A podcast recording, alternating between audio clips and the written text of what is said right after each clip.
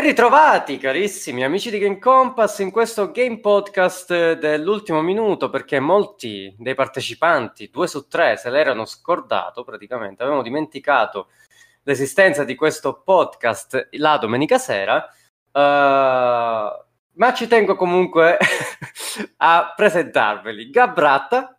Salute, bella gente. Esatto, nonostante se lo sia dimenticato. E Dario Gangi. E ci sono pure io. Nonostante se lo sia dimenticato. Esatto. Quindi potete tranquillamente immaginare chi due dei tre se lo sia dimenticato. Cioè, come, come, i sim quando devono fare le azioni, ma poi si dimenticano perché devono andare in quella stanza, praticamente. Una cosa che capita. Ok, quindi allora, intanto se, oggi è giornata particolare perché oggi eh, li faremo oggi i pronostici per eh, i Video Game Awards, quindi diremo la nostra su tutti i giochi. Già abbiamo fatto una bella disamina settimana scorsa, ma oggi ne parleremo magari in più in dettaglio. Poi chiacchiereremo un po' su quello che potrebbe essere presentato, sulle voci di corridoio, su quello che potrebbe essere presentato, facendo una capatina sul valore reale di remake e remastered degli ultimi anni. Parleremo un pochino di Google Stadia eh, e poi vediamo, sempre cazzeggio generale, quello che ci capita a te. Quindi, Partiamo subito con i Game Awards. Ne abbiamo parlato appunto settimana scorsa. Abbiamo detto un po', abbiamo discusso un po' delle nomination, di alcune polemiche che eh, avevano scaturito le varie nomination, tra cui la, magari la mancata presenza di Devil May e Astral Chain nei, best, eh, nei migliori giochi dell'anno. Eh, la polemica ovviamente legata a Death Stranding e quant'altro. Oggi daremo le nostre nomination e chi ne azzecca di più vincerà un premio incredibile nella puntata che registreremo a fine mese, suppongo, ai Game Compass Awards. Eh, dobbiamo decidere il giorno, ora che ci penso. Dovremmo decidere il giorno in cui andare a Teleacras, ma poi vedremo. Eh, e chi perde ci inventeremo una penitenza. Una bella penitenza. Che non sarà come aveva detto Gabratta da scorsa puntata, lo decideranno i, gli ascoltatori, ma la decideremo. No, la decideremo noi, perché, noi perché sappiamo... sarà una cosa interna. Sappiamo che il, voi del pubblico sa, sapete essere molto molto cattivi. Io comunque di mio farei bere due bottiglie di scotch in, in meno di dieci minuti. Questa è la penitenza cioè, che vorrei fare. Praticamente stai istigando al coma etilico. Esatto. due bottiglie di scotch buono. Ma non ha specificato no, parte... bottiglie. Vabbè, bo- eh, magari potrebbero essere le bottigliette campioncini, no? eh, quelle le darei facilmente. Non sarebbe male. Va bene, ragazzi, andiamo avanti. Allora, um, partiamo da che cosa? Partiamo ovviamente dalle categorie che meno fregano alla gente. Io direi di partire Game of the Year. Al... Uh... Sì, quest'anno potrebbe anche effettivamente fregar meno. Teoricamente. Eh, visto la, la... Già c'è un vincitore. Che poi io ci ho pensato, non so se siete d'accordo voi. Ma di eccellenze reali quest'anno, a me me ne viene in mente solo una. E non è cioè? tra i candidati. David McRae. Mm. Cioè, secondo me, David McRae, in fin dei conti, è il miglior gioco dell'anno. Perché è praticamente perfetto sotto ogni punto di vista. A mio parere, eh? Cioè, nel senso... Io purtroppo non l'ho provato. Uh, Nemmeno io. Come detto durante la puntata di febbraio, se non ricordo male, ehm, giocai solamente uno dei Devil May Cry e tra l'altro non è nemmeno canonico. Eh, la uh, di Ninja Theory, forse? Correggi, correggetemi se sbaglio.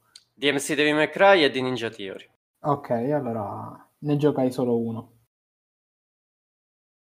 Eh, però mi ha attirato come gioco e secondo me non essere presente all'interno dei Game Awards è un grande peccato. Eh, sì. Ci sono pure giochi che potevano... No, è candidato... Per dover di cronaca è candidato come eh, miglior action game, che può essere un contentino, così come Astral Chain per esempio. Ehm, tra l'altro DMC Devil May Cry che io difenderò alla morte perché è un gioco della Madonna è veramente una che slash come si deve. Uh, uh, effettivamente mi è venuta in mente questa cosa, volevo condividerla con voi, perché comunque, anche se Kiro, comunque ne parleremo poi più avanti. Allora, io partirei con il miglior gioco multiplayer, in cui abbiamo Apex Legends, che credo sia sparito, non, ho più sentito di Apex Legends. No, sto, ci stanno lavorando, ma non ha più la, la diciamo, la, la pomposità che aveva quando uscì diciamo. Beh, c'è da dire che il respawn poi si è spostato ovviamente su uh, Jedi Fallen Order, quindi... Sì, certo, ci può, ci può anche stare. Borderlands 3, Call of Duty Modern Warfare, Tetris 99, The Division 2. Vi lascio il campo. Chi va per primo? Beh, ehm, direi magari inizio io perché sono abbastanza indeciso tra uh, due titoli che sono Call of Duty Modern Warfare e Borderlands 3. Anche se... Credo che ne vinca solo uno. Esatto. Anche se Tetris 99 ha fatto il suo boom all'inizio quando, quando uscì, ma per adesso non, non, mi dice più nulla. Allora, Borderlands 3 non, non gli darei il, il best multiplayer game solo per il fatto che non l'ho provato. Eh, ho giocato per metà il primo capitolo, quindi non conosco eh, bene la storia di, di, Borderlands e quindi punterei più sul, eh, su Call of Duty che è eh, credo uno dei migliori Call of Duty usciti negli ultimi due anni perché Black Ops 4 per esempio non, non mi ha preso moltissimo. Eh, il più recente, se non sbaglio, eh, non mi ricordo il, il, nome, non lo giocai, com- no, cioè non l'ho completamente giocato, mentre questo ho provato la beta, l'ho provato eh, a casa di, di amici, mi, mi, sono divertito, comunque è stato... Eh, si sono ripresi. Eh, e quindi secondo me potrebbe vincere o comunque io dare il mio voto a Call of Duty. Importante questo, eh? eh Quindi tu sai per Call of Apex, Duty... Sì, tralasciando okay, che Apex e Tom Clancy The Division eh, Apex non l'ho mai giocato, non mi interessa come titolo perché non, non mi piacciono i Battle... Bat... Oddio, non, stavo avendo un lapsus, si chiamano? Uh, Battle Royale, sì. Battle Royale, esatto. Uh, non mi sono mai piaciuti, quindi non, non trovo interesse e non l'ho mai provato. Uh, The Division 2, provai la beta, provai il primo e sinceramente tutta questa questo, questo premio non, non, glielo darei per niente uh, perché secondo me The Division 2 ha, sta avendo lo stesso modus operandi del primo e secondo me non, non è per nulla be- buono. Quindi... Ok, Gabrat? Allora, io invece vi stupirò, perché secondo me, diciamo, almeno io ho dato il voto come miglior multiplayer a Tetris 99. E vi eh. dirò anche il perché. Perché secondo me, come eh, forse come eh, a parte il fatto che il bat- anche perché comunque è un battle royale, anche se non sembra, perché comunque è sempre un centro contro un uno contro cento, eh, comunque, come Battle Royale, forse è il più divertente di, in circolazione, secondo me, e vi stupirò anche. E sarebbe l'unico gioco che mi porterebbe ad acquistare un Wii, un Wii scusa, un, una Switch. Il problema è che io con Nintendo sono completamente. Ho, ho, praticamente messo una X sopra fin quando non mi farà uscire un nuovo F0, quindi per ora Nintendo ciao.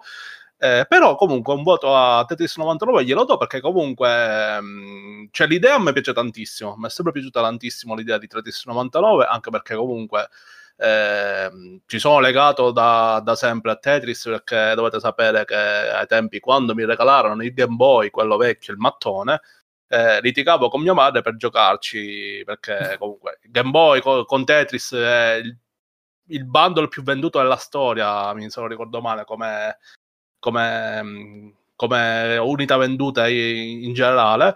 E comunque mi, mi, riporta a quei tempi. Tetris mi riporta sempre a quei tempi. Eh, Tetris eh, è il, il, gioco. Il gioco. Eh, il per me è il puzzle definitivo. Per me è il puzzle definitivo. Sì, eh, il voto ci sta sicuramente. Per cui Tetris 99, ok, ce lo segniamo. Io invece potrei essere la persona più scontata del mondo in questo frangente perché, nonostante sia d'accordo con Gabratta, nonostante potrei essere discretamente d'accordo con Dario, nonostante The Division 2 mi, mi sia piaciuto, trovate la recensione, penso che sia un ottimo titolo, nonostante Borderlands 3 non, non sappia nulla, però so che non è stato accolto come si deve. Sarà perché è uscito su Epic Store? Può essere. Io la butto su Apex Legends. Mm. Perché è un titolo di cui non gliene è fregato niente a nessuno, uscito dal nulla, proprio non, è, non sapeva nemmeno niente Electronic Arts di Apex Legends e in un attimo ha conquistato tutto il pubblico che aveva Fortnite, se non tutto il pubblico, comunque quasi. No, no, comunque, c'è, stato gran parte, che... c'è stato un periodo in cui tutti sono, si sono spostati verso Apex Legends. Sì, praticamente sì. Fortnite non c'era più nessuno e su Apex c'erano invece il, esatto. quasi il doppio dei... È un titolo che non innova niente, non innova niente di particolare, però funziona. Funziona sì, l'hai fatto molto bene. tutti i suoi aspetti eh, riesce a intrattenere una bella giocata con i vostri amici e vi divertite come dei pazzi. Quindi, nonostante ora ci sia stato un po' di calo, eh, in, perché come dicevamo poco fa ci sta anche, lo sviluppo si è spostato verso Jedi Fallen Order, ovviamente, Star Wars, io dico Apex Legend, anche perché veramente è stato uno dei titoli più importanti di quest'anno, sicuramente in generale. Sì, senza dubbio. Per cui la butto lì. Poi okay. andrei su molto velocemente su miglior sport racing game. E abbiamo okay. Crash Team Racing, boh. Death Rally 2, Pro Evolution, F1 e FIFA. Anche qui partiamo da Dario, facciamo un giro rapido. Eh, premettendo che io non so giocare ai titoli di uh, diciamo, uh, di, di, corsa. No, non sai giocare, diciamo. Esatto, non sai non giocare. giocare. Mm. Um, io andrei per quello più, più simpatico che, che, c'è, io dico Crash, senza dare uh, spiegoni e, eccetera, eccetera. Io non ho mai giocato un, un titolo uh, sportivo se non NBA 2K13, non, non mi ricordo. Comunque, quando, era, quando NBA 2K era ancora un bel gioco. Esatto, quindi darei il voto a Crash, così senza, mm. senza né, né leggere né scrivere. Pensa che sono d'accordo col 100% di niente. eh. Questa è una frase che fa molto Io per esempio PS e FIFA io non, li, non riesco a concepirli. Eh, Gabrat eh... invece? Io invece proprio diretto, PES 2020. Mi è piaciuto davvero tanto. Cioè, la, la de- o, o, purtroppo per motivi di tempo e quant'altro, perché, vabbè, lo sapete, ci fosse stato Football Manager 2020 avrei votato quello, però è un altro discorso in ogni caso. E quindi mi, mi butto su PES 2020 che è veramente forse il miglior PES dei tempi di PS6, addirittura mi viene da dire, perché comunque PS6 capolavoro, l'ho giocato allo sfinimento, ci ho vinto pure il triplete col Palermo. E poi comunque PES 2020 in ogni caso mi, mi è piaciuto molto. Eh, comunque, motivo per il quale io preferisco da sempre PES a FIFA, angolo polemichetta, io eh, PES lo, mi piace molto di più perché è più ragionato, più, più tattico, più, mi verrebbe da dire anche più realistico perché FIFA 20 è troppo veloce, mi confonde. Eh, lo trovo bello da vedere, ma da giocare un po' di meno. Eh, in ogni caso, comunque, PES 2020 devo dire che secondo me proprio il gioco di calcio dell'anno, o meglio, il gioco di calcio tradizionale dell'anno. Eh, veramente mi ha stupito. Mi ha stupito. E quest'anno c'è da dire che ha anche l'appoggio di, della Juventus, se non sbaglio. Quest'anno sì, ha il, i diritti della, della Juve, sì. Esatto, e PES 2020 ha diritti della Juve, è andato molto bene comunque, ha fatto dei, ha preso dei diritti importanti che comunque che gli mancavano da un bel po' di tempo a PES in ogni caso, perché comunque i diritti importanti li aveva tutti FIFA, quindi eh, con conseguenze per gli altri due giochi, come la Juventus, su, sapete, su FIFA 20 si chiama Piemonte Calcio, su Football Manager si chiama Zebre, eh, ma per fortuna su FM è risolvibile con una, con una patch, su, F, su FIFA vi attaccate. Eh, no, FIFA anche. FIFA anche, però su PC, oppure su, anche su console no, modificabile. Su PC, su PC. Eh, su PC. PC. E questo dimostra la potenza del PC perché comunque... Esatto. Tra l'altro questo... Piemonte Calcio con Mark Landers dentro, ricordiamolo. Che... Esatto, perché non le Benji, Mark Landers va a finire alla Juve. Ah, del Piemonte. Sì, ehm, sì. Allora, invece io... Intanto questa è una categoria in cui sono stati buttati i giochi per riempirla, perché... Sì, cioè, allora, io per esempio... Allora, allora vai, vai. Aspetta, aspetta, un attimo, cioè, parto subito con... Non dico la filippica, ma con un, un mio modus operandi ti non ho dato il blocco voti... sul remake e remaster del... Esatto, ci arriveremo dopo, ma modus operandi mio, non ho dato voti al remake o remaster. Ok. Per il modus operandi mio. Ok, citiamo quindi F1 2019 è ottimo sotto tutti i punti di vista, ma è una riproposizione di quello che è stato visto l'anno scorso. Crash Team Racing Vabbè, eh, Dirt Rally 2.0, eh, raga, è, è anche questo. Codemasters i titoli di guida li fa bene. Anche c'è da segnalare, tra l'altro, notizia che ha acquistato Slideman Studios, quindi avremo un Project Cars 3, secondo me, della Madonna, perché avremo la bravura di Slideman Studios e la capacità di rendere eccezionali le cose scarse quindi se rende eccezionali le cose scarse, figuriamoci quando il lavoro è fatto bene Codemaster. De, piccola parentesi, quest'anno è stato l'anno in cui sono passato da FIFA a PES. Per la mia gioia. Eh, quindi non posso che votare, anche tu, visto anche tutto il sangue che ha sputato Konami negli ultimi anni, mi sembra giusto dare il premio a Dirt Rally 2.0. no, sto scherzando. A PES, a PES tutta la vita per avere un titolo che mm, veramente ti fa riscoprire, sai cosa? E, e vado veloce. I giocatori di FIFA sono così abituati ormai a certi tipi di meccanica, a certo tipo di gioco, che ormai siamo alienati da quello che potrebbe essere realmente una partita di calcio. Eh, mentre Pro Evolution con il suo ritmo molto più ragionato, un gioco molto più tattico, all'inizio è straniante per chi viene da FIFA, però veramente vi dà delle soddisfazioni che FIFA non vi potrà mai regalare. E, e lo dice un giocatore di FIFA di decennale ormai, da quando, da quando sono passato a FIFA da FIFA 10 sono passato a FIFA 11 sono passato a FIFA quindi Insomma, interessante. Va bene, Io andiamo avanti. Stato Team Io vorrei aprire una piccola parentesi per quanto mm. riguarda il discorso che ha fatto Gabratta sul remaster dei remake. Sì, ma ne, ne parliamo dopo. Ne parliamo no, dopo. no, dico, io eh, sono comunque... d'accordo di non dare voti, ma siccome è una, una categoria che io praticamente sono completamente estraneo, eh, mentirei se, di, se avessi votato Dirt o F1 o FIFA, quello che è. Quindi ho dato un voto a quello che mi stava più simpatico. Ok, um, tranquillo che sei in compagnia perché la prossima categoria è appunto solo per Gabratta. Sì. Miglior gioco di strategia.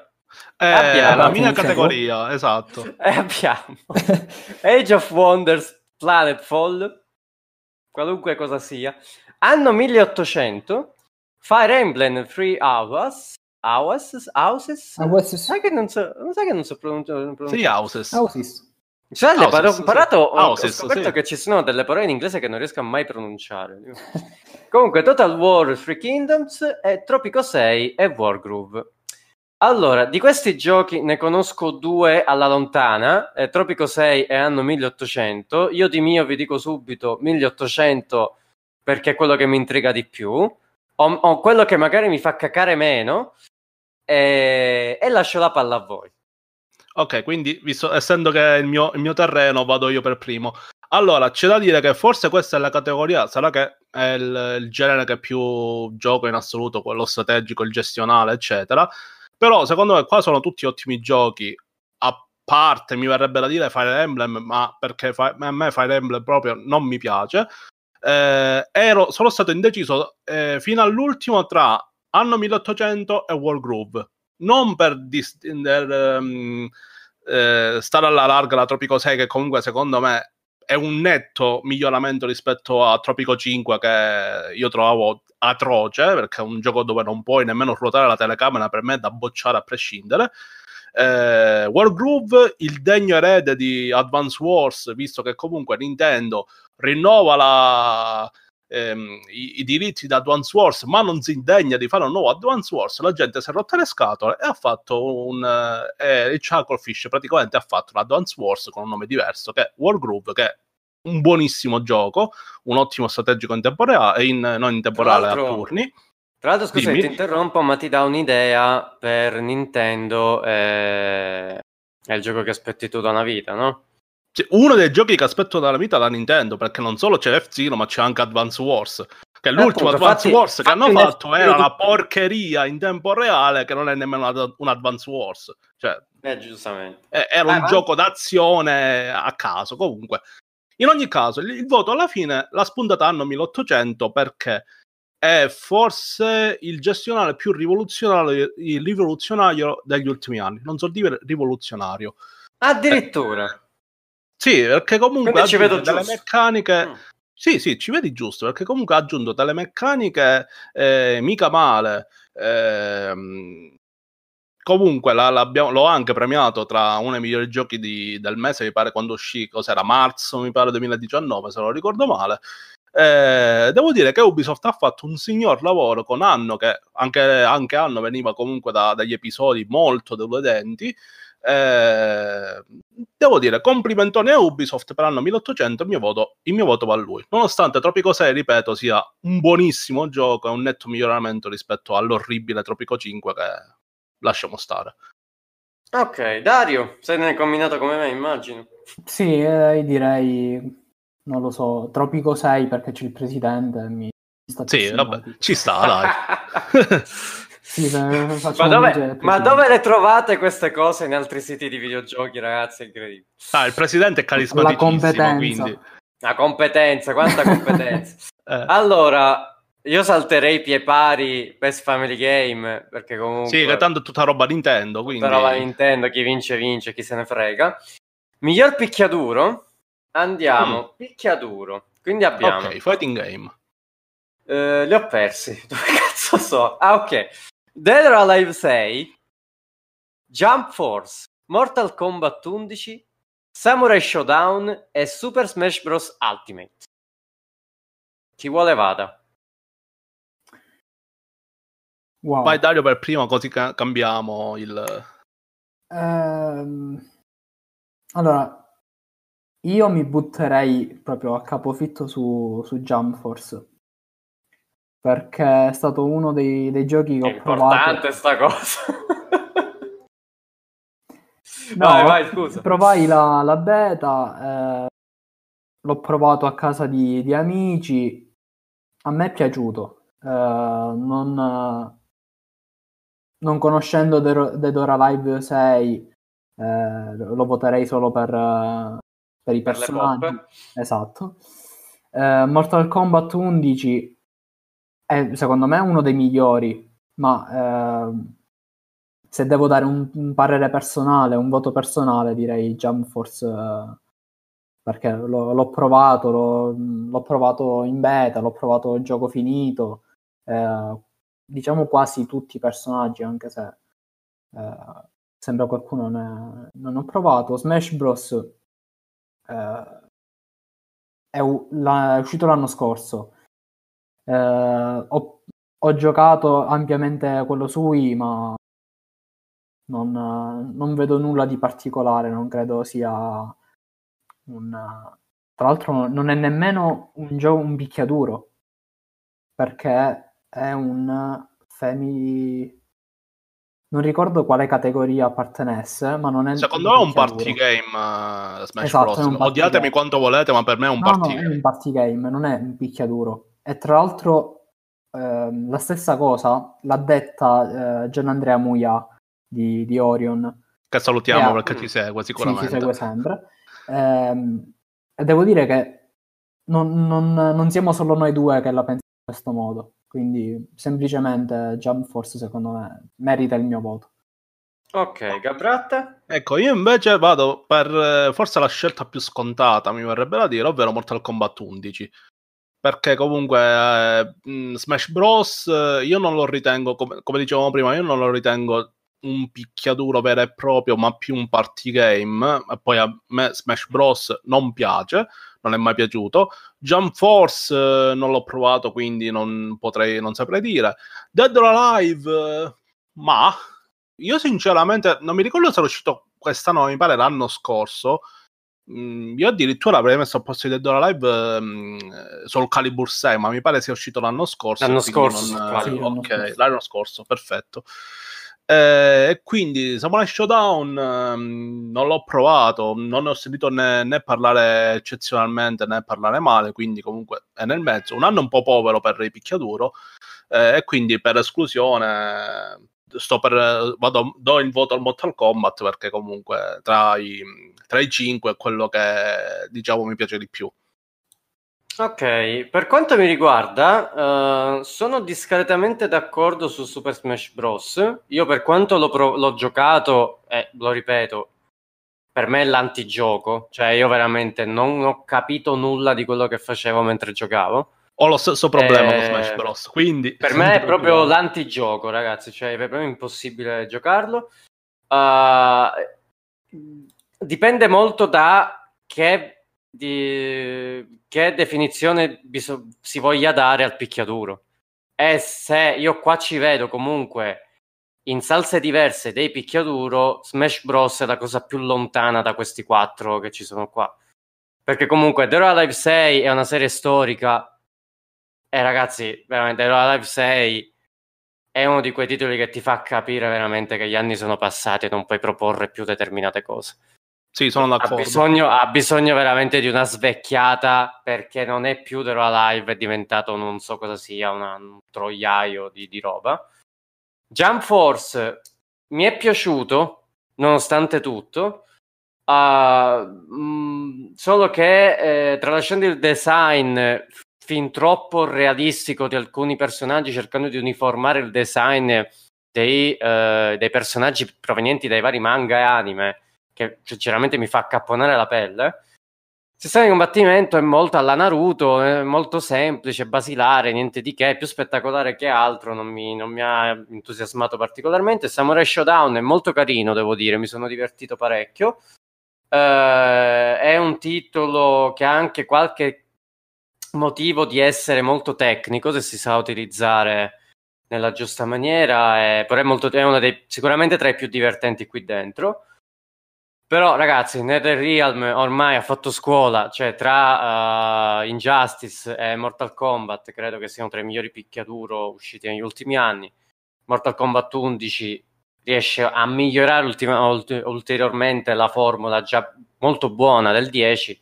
Eh, non ho assolutamente niente da dire, per cui anche io dico Mortal Kombat. Insomma, mi sembra abbastanza scontato come premio. Sì, Anche se, anche se vincerà Smash Bros. perché- Sicuramente Smash- vincerà Smash Eh, Bros. no. sicuro.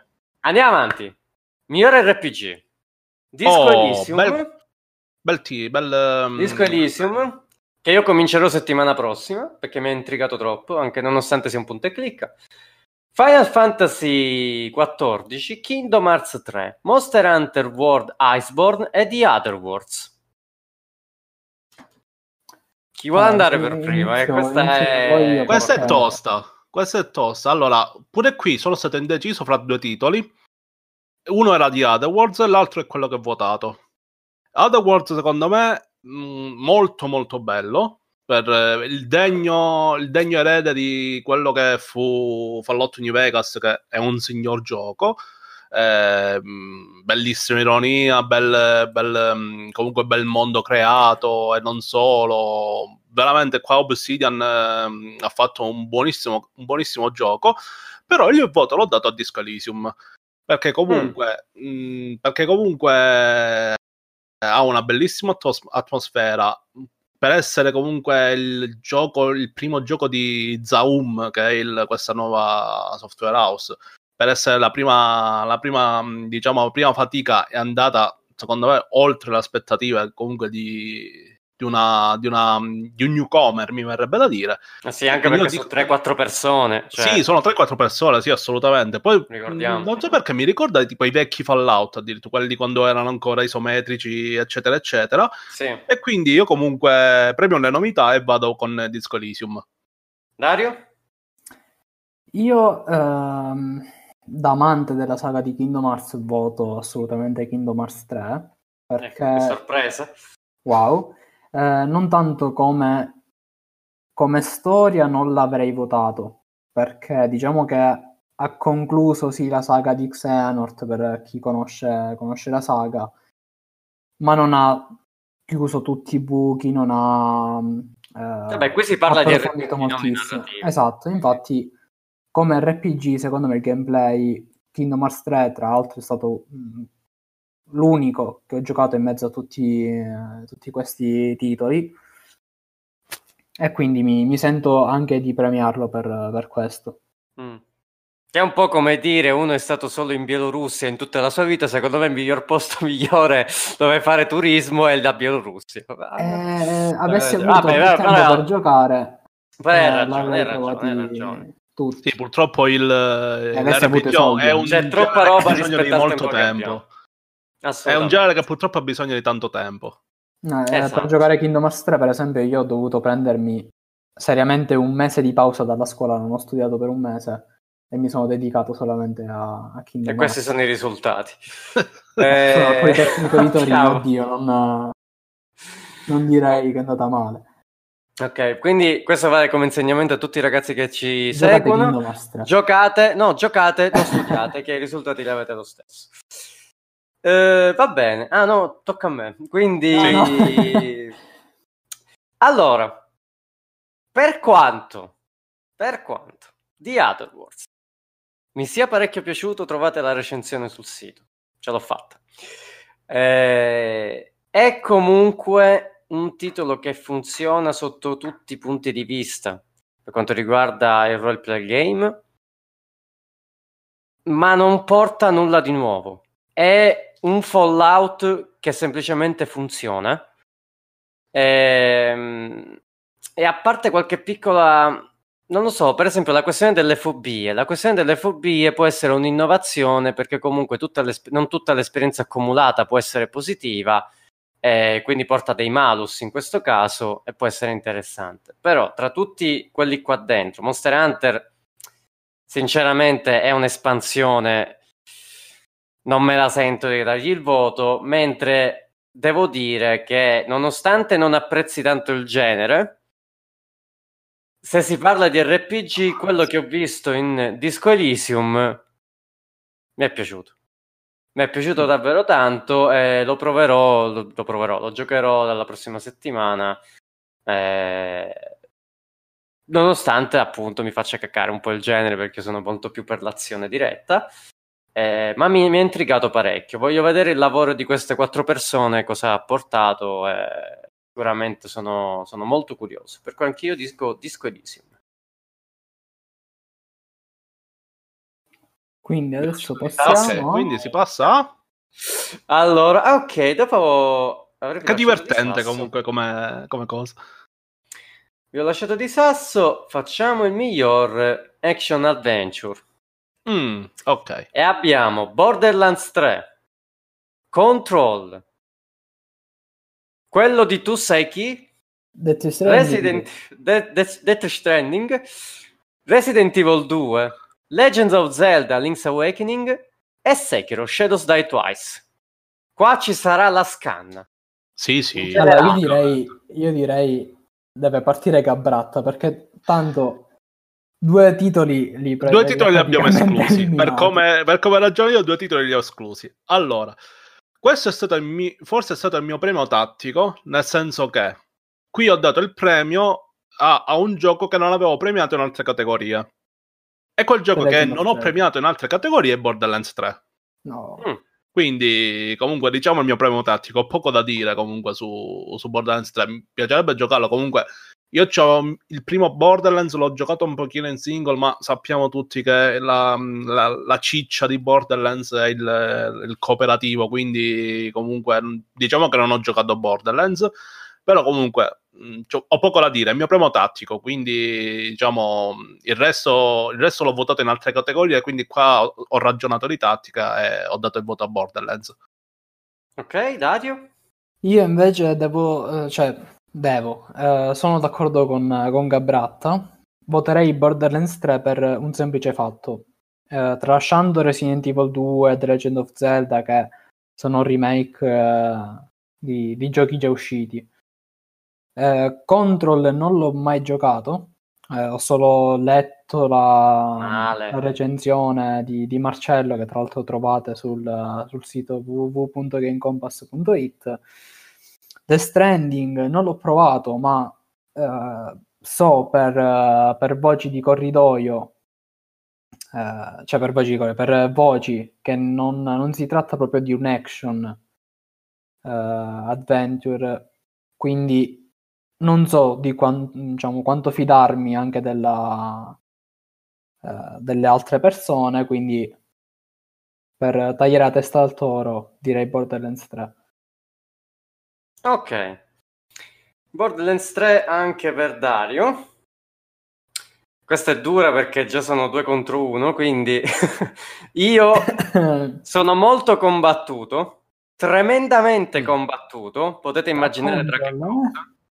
Tra Control e Sekiro. Perché? Borderlands 3 io sinceramente rispetto ai capitoli precedenti non ci vedo tutta sta grande innovazione, non ci vedo qualcosa di particolarmente diverso. Death Stranding è la roba più lontana, da, da, più lontana dall'azione che abbia mai visto. Eh, ho avuto modo di provarlo, vi posso dire, poi ne discuteremo magari. Ho avuto modo di provarlo un bel po', eh, ma è la cosa più lontana dall'azione in, in circolazione. Resident Evil 2 e The Legend of Zelda sono d'accordissimo con voi, anche se su Legend of Zelda chiaramente è diversa la situazione. E, e Sekiro sono molto combattuto. Trovate le recensioni tutte e due, ovviamente. Control, io sapete quanto adori il lavoro di Remedy. Sapete anche quanto adori il lavoro di Miyazaki. E qui è un po' come scegliere uno dei figli, quindi non lo so. Allora, Sekiro, secondo me, se... secondo me c'è una, un qualcosa per votare, un metodo per votare. A control quanto hai dato? Cioè che, che diciamo, voto hai dato? Ho dato, allora, io ho dato tutte e due lo stesso voto. E... Però, visto che Control in Remedy ha portato qualcosa di nuovo, ha portato qualcosa di diverso all'interno del panorama dei action adventure. Voto control. Perché solo comunque solo per la, il, la, parte narrativa, solo per come stato, sono state mostrate determinate cose, è un titolo molto più memorabile rispetto, e me ne duole dirlo, a Sekiro. Per cui il mio voto va a control di Remedy. Scusami. Applausi virtuali. Che... È, è Carney Hop, chiaramente. Salutiamo Carney Hop che ci segue sempre. Assolutamente. Ora... Che è la protagonista di Controllo. Ed è stata eh, pure. E poi passiamo, passiamo ai migliori giochi action. E abbiamo di nuovo Apex Legend, Astral Chain, Call of Duty Modern Warfare, Devil May Cry, 5 ovviamente, Gears 5 e Metro Exodus. Se volete parto io direttamente stavolta. Sì, questo è il tuo premio, quindi vai. Ho già detto di Apex Legend, Astral Chain è un titolo della Madonna, credetemi, l'ho giocato poco, ma quel poco mi è bastato, per veramente funziona tutto. Io ho giocato quasi tutti, o tutti addirittura, i titoli Platinum Game e devo dire che la mano loro è sempre ben presente. Credo sia uno dei pochi team in circolazione che faccia giochi semplicemente per farti divertire come si sì, deve. Sì, sì, sì, sì. Eh, Modern Warfare, non ho avuto modo ancora di provarlo, però è pur sempre un FPS che non mi aspetto particolari cambiamenti di, insomma, grandi innovazioni da questo punto di vista. Gears 5 è, come ho detto la scorsa volta, un titolo eccezionale sotto molti punti di vista, ma paga l'essere in mezzo a una trilogia, per cui ehm, ha bisogno anche qui di una svecchiata per certe cose. Metro Exodus è finito secondo me molto presto nel dimenticatoio per tanti motivi ed è un peccato. È uno dei motivi, è eh, l'esclusività di, di Epic, Epic Store. Quindi, Eh, sì. quindi a tutti i publisher, ragazzi, attenzione, non buttate le cose su Epic Store. Un insegnamento che possiamo dare qui a Game Podcast. Quindi il mio voto va a sicuramente, se non il migliore, ma tra i migliori giochi dell'anno, uno dei migliori anche in slash che ho visto comunque negli ultimi anni, nonostante Astral Chain sia comunque eccezionale, Devil May Cry 5. Ok, qui- quindi a questo punto se tu dai il voto del Mega 5, io bilancio e do il voto ad Astral Chain, così Ecco. siamo contenti tutti. E se voi date il voto ad Astral Chain e a Devil May Cry 5, io do il voto a Devil May Cry 5 perché Ah, va bene. sì, no, tra mm, eh, sono d'accordo con, eh, con Marcello per quanto riguarda Call of Duty, che è un FPS, quindi eh, diciamo di action ha probabilmente solamente la campagna, eh, come tutti, tutti gli altri Call of Duty. Metro Exodus non ho avuto modo di provarlo perché lo aspetto su, su Steam.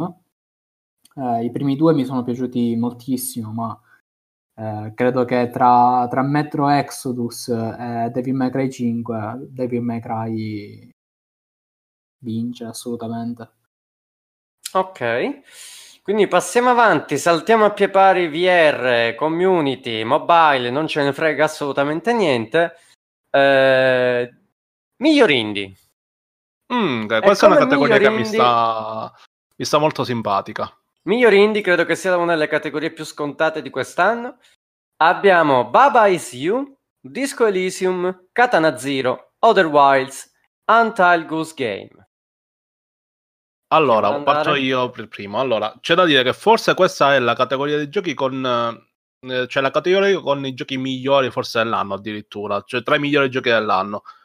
Eh, sono stato indeciso su tre titoli in generale, perché comunque con tutto il rispetto, con tutto il bene che posso volere da Untitled Goose Game, è un gioco meme, per quanto sia simpaticissimo comunque, cioè, è come Goat Simulator, cioè che anche se comunque Untitled Goose Game è molto meglio, Goat Simulator, nonostante ci sia una capra come protagonista e quindi già per me ha il voto massimo perché le capre sono gli animali più belli del mondo, comunque era un gioco di merda. Eh, però comunque Untitled Goose Game sì, è graziosa come idea, è simpatico, però alla fine è un meme, finisce lì.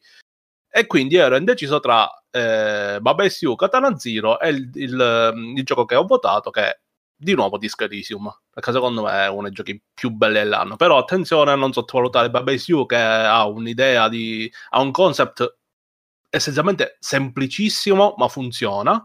E Katana Zero, che è molto molto bello da vedere, davvero davvero splendido. Dario? Allora, invece ehm, dico subito il, il titolo che voterei eh, ed è Katana Zero.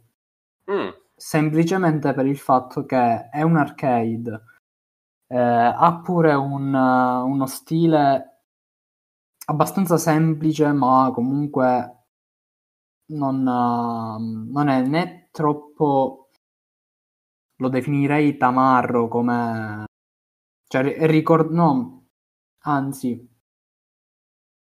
non è uno stile che ti ricorda, diciamo, i vecchi, i vecchi arcade. È sì un arcade vecchio stile, ma con uh, dei colori, delle, delle animazioni un poco più... Sì, è molto Vaporware. È molto Sì, synthwave, tanti... vabbè, con la sonora è quella, ah. quindi sì. Sì. Sì, sì, però è diciamo moderno come, come concept. Eh, mi ha colpito di, di più rispetto a tutti gli altri, anche se come secondo premio io premierei, premierei anche Outer Wilds. Mm. Mm. Quindi dici Bella- Katana Zero.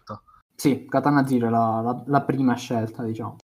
Ok, per quanto mi riguarda invece, nonostante per me Untitled Goose Game sia il gioco stronzo dell'anno e, e Katana Zero mi piaccia molto a livello stilistico, non posso fare altro che ripetere quello che ho detto poc'anzi su Disco Elysium, eh, perché bisogna anche vedere il contesto. Eh, è veramente un RPG, come ho detto, come si deve fatto da una manciata di persone che sanno quello che fanno e, e credo che si meriti questo premio tutta la vita, sinceramente, quindi va benissimo così. Poi... Siamo incredibilmente sulla stessa lunghezza d'onda, è una cosa che succede raramente. Una cosa che non succederà mai più, tra l'altro. è possibile. E... Sono indeciso se fare questo, cioè Games for Impact. Mm. Non lo so. Per ora facciamo best performance. As- Ashley Birch in The Other Worlds, che ha fatto Parvati, uno dei personaggi secondari. Courtney Hope per Control. Eh, Laura Bailey per Gears 5, Matt Mikkelsen per Death Stranding, Matthew Porretta per Control, Norman Reedus per Death Stranding. Ne abbiamo già discusso settimana scorsa, quindi magari siamo un po' più veloci qua. Sì, diciamo sì, solamente eh, che abbiamo votato, magari. Sì, Norman Ridus uh, sicuramente vincerà. Sì, anche per me è abbastanza scontato voto. che vinca Ridus. Però io comunque ho dato il voto a Courtney Hope. mm. per, la sua, per, la sua, bravura. Sì. Sì, sì. Eh, invece Marcello, manca il tuo voto? Eh... Non ti vergognare, dai.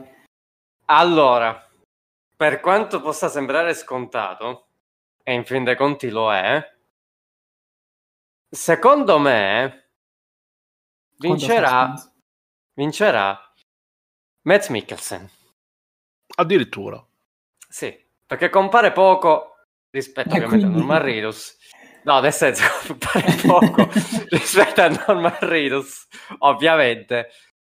Minchia, però la presenza è eh, però sapete qua la cosa, è che sono già attori ben, capite? Sì, sono comunque attori di fascia, fascia E quindi tu non attori. sai se, se, la presenza loro è dovuta perché sono loro, non so se capite quello che intendo, perché sono bravi in, all'interno del gioco. Per cui sì. io la butto lì e dico Mats Mikkelsen. Ok, quindi è un attore di prima fascia come Fabrizio Frizzi. Esattamente. Poi andrei, uh, vabbè, Games for Impact io lo farei a questo punto. Ma sì. Che sono i videogiochi che hanno un forte impatto a livello culturale, a livello sociale. Uh, correggimi se sbaglio, Gabratta. Sì, sì, allora... sì, sì, sì è quello il, il sottotesto del, del, pre, del, premio. Eh, di come sono bravo. Allora abbiamo Concrete Genie, Grease, Kind Words, Life is Strange 2 e Sea of Solitude. Sì, mm-hmm. ok. Allora, parto io direttamente. Allora, mh, mm, c'è da dire che 3 su 5 non li conoscevo, conoscevo solamente Gris e Sea of Solitude. Però comunque, eh, considerando che... 2, credo. Vabbè, Life is Strange 2 sì, però diciamo è totalmente lontano da quello che mi interessa in un gioco, quindi diciamo che l'ho lasciato stare. Eh, e quindi la, la, mia scelta era tra Gris e Sea of Solitude. Gris io l'ho premiato, l'ho, ho dato un altro premio a Gris, però eh, quindi restavo solamente Sea of Solitude, se io di, quindi dico quello, anche perché comunque come, mm, come, concetto, come concetto alla fine è tutto legato alla depressione, che comunque è una cosa molto importante da affrontare. Eh, è, un, è, un, mm, è un qualcosa che a me sta molto caro comunque, quindi dico Sea of Solitude. Hmm. Allora, io sono indeciso pure su Sea of Solitude eh, con, con Kit Jean, anche se Uh, sono tentato di dargli il voto solo per l'art design perché non l'ho, non l'ho provato più di tanto. Um, Life is Strange 2 uscirà tra l'altro il 3 dicembre. Uh, tutte le, Quindi dopo domani. Tutti gli episodi, sì. Uh, sì. Quando ascolterete questa, questo podcast eh, l'indomani praticamente. Eh, però direi pure Sea of Solitude, perché ha comunque un art design secondo me bellissimo. Eh, gioca molto su, sul nero, sul grigio, eh, proprio ti fa vivere eh, diciamo la, l'esperienza eh, che, che, vedi sullo schermo diciamo, eh, al giocatore. Eh, quindi Sea of Solitude, Sol- Solitude è il titolo che voterei. Ok.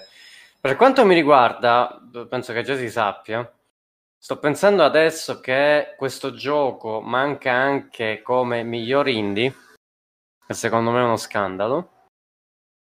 Eh, dico Grease.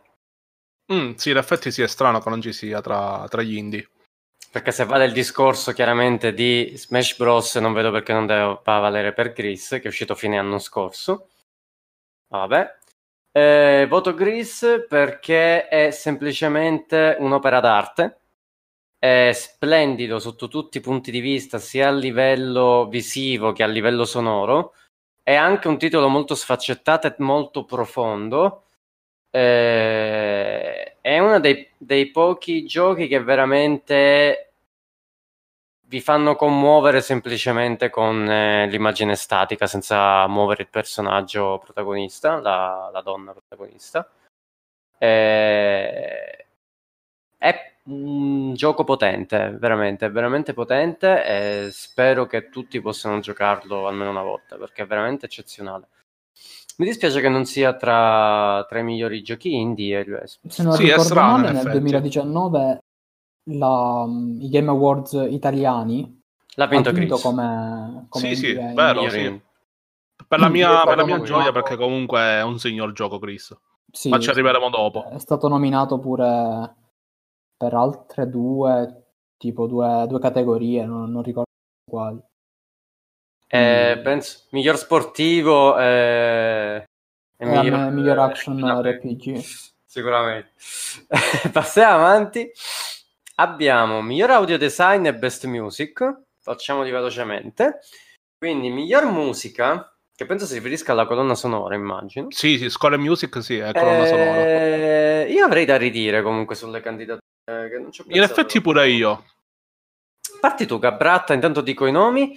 Allora, sì. Best Music, quindi miglior colonna sonora abbiamo Cadence of Hyrule, Death Stranding, May Cry 5, Kingdom Hearts 3 e Sayonara Wild Arts. Ok, quindi allora, premettendo che per me la musica, comunque la colonna sonora è forse una delle parti più importanti di tutto il gioco, ma perché sono appassionato di musica, eh, qui ho ragionato nel senso che ho ragionato diciamo tagliando tre giochi che secondo me non, non puntano eccessivamente sulla musica. E, e, quindi sono rimasto con due scelte che forse erano le più. non ci arriverete mai. E, e comunque ho dato il voto a Cadence of Hyrule per un semplice motivo. È un gioco dove la musica è forse la cosa più importante di tutto il gioco. Perché comunque è vero che è una versione, diciamo, modificata di Crypt of the Necrodancer, che è uno dei giochi indie migliori degli ultimi anni per quel che mi riguarda. Praticamente è un Crypt of the Necodancer nel gioco di, cioè nel mondo di Zelda, e per questo funziona tantissimo. Eh, un po' sotto rispetto a Crypt of the Necrodancer per quel che mi riguarda, ma in ogni caso è un gioco dove la, dove la musica praticamente la fa la padrone, quindi ho dato il voto a Cadence of Hyrule. Ok, dai. Invece come potrebbe trasparire dalla scorsa puntata, uh, Kingdom Hearts 3 uh, è quello che mi ha fatto più emozionare uh, con, le, con, le, musiche, comunque con la soundtrack di, di sempre. tra l'altro ripeto che lo scorso 5 ottobre sono venuta all'orchestra di Kingdom Hearts a Milano. purtroppo non ci sono andato, però il mio voto va a Kingdom Hearts 3. Ok. Io vi sorprenderò. Mm-hmm.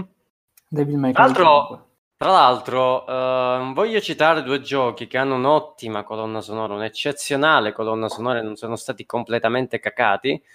Vale a dire Ace Combat 7, che vanta una delle colonne sonore migliori dell'anno, secondo me. Vi consiglio di recuperare.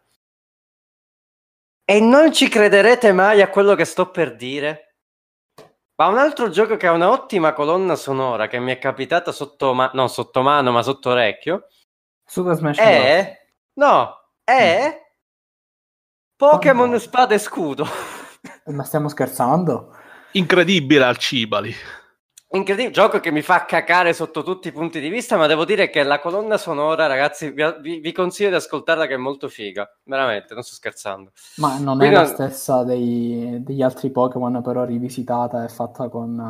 Ah, non so gli altri Pokémon com'è, però devo dire che questa qua è molto... mi è piaciuta molto. Uh, per quanto riguarda invece qui, mi tocca dire eh, Death Stranding perché è un titolo che vive anche di colonna sonora. Tra uh, canzoni scritte appositamente per il gioco e canzoni chiaramente su licenza, ce n'è un portello. Eh, ha una delle colonne sonore più complete e complesse di quest'anno. Mentre per quanto riguarda Devil May Cry 5 alla fine quella che svetta più di tutti è solo una, che credo sia eh, Devil Trigger, eh, che chiaramente vi accompagna durante le fasi di combattimento e man mano che aumenta il, il livello di stile cresce anche la canzone, quella cosa è figa. Kingdom Hearts 3 ha una bellissima sonora, niente da dire, però Death Stranding, ragazzi, secondo me è una 10 spanne sopra tutto il resto, devo dire la mia. Passando poi velocemente a Best Audio Design, abbiamo Call of Duty Modern Warfare, Control, Death Stranding, Gears 5, Resident Evil 2 e Sekiro. Sekiro. Qui molto veloci. Qui mm. molto veloci e quindi io do il voto a Control. Proprio diretto. Mm. Mm. Eh, boh, io pure Control perché non facendo Death Stranding l'unico gioco tra i tanti che mi sento di nominare è Control. Qui non vi sorprenderò Control. perché dico anch'io Control e vi spiego con qualche piccolo dettaglio perché. Intanto l'IS, l'entità uh, presente all'interno del, della CIA rivolta al paranormale, non mi ricordo più come si chiama, eh, ha un continuo sottofondo che vi fa capponare la pelle. Eh, lì si è veramente reso bene, ma i dettagli fanno la differenza. È ad esempio, quando voi costruite uno scudo con la tele cinesi, con tutto quello che vi capita attorno, ogni elemento emette il suo suono. Quando voi siete vicino a una finestra e, c- e prendete pezzi di cemento e pezzi di vetro, voi sentite in maniera, in, di, in maniera proprio distinguibile il rumore del vetro e il rumore della, del, della plastica. Ah, sentite il rumore di qualsiasi cosa, tutto è campionato in maniera incredibile. I dettagli sono questi, ragazzi, e io i dettagli li amo. Controllo tutta la vita. Poi ci avviciniamo ai pezzi grossi. Gli ultimi tre premi Eccoli. sono miglior art direction, Control, Death Stranding, Grease e qui e non è nei migliori. Vabbè. Sayonara White Arts, Sekiro Shadows Die Twice, The Legend of Zelda Link's Awakening. Allora, mi permetto di fare un momento polemichetta. Sentiamo. Miglior Art Direction per... Cioè, la, la, categoria miglior art direction è metterci Zelda che se, francamente io trovo che abbia un design orrendo cioè, non mi piace per niente questo, sta plasticosità tipo Funko Pop, io la trovo orribile. Eh, ma vabbè, questi, questo hanno, hanno messo, questo ci teniamo. In ogni caso, per me voto scontatissimo Chris, a mani bassissime. Proprio a mani okay. bassissime. Per il discorso che hai fatto prima, essenzialmente Chris è un quadro in movimento. Mi ha ricordato, a me mi ricorda per molti, sotto molti punti di vista, mi ricorda Braid eh, io siccome ho amato Braid, quindi Gris è a quei livelli, per, que- per quello che mi, mi riguarda.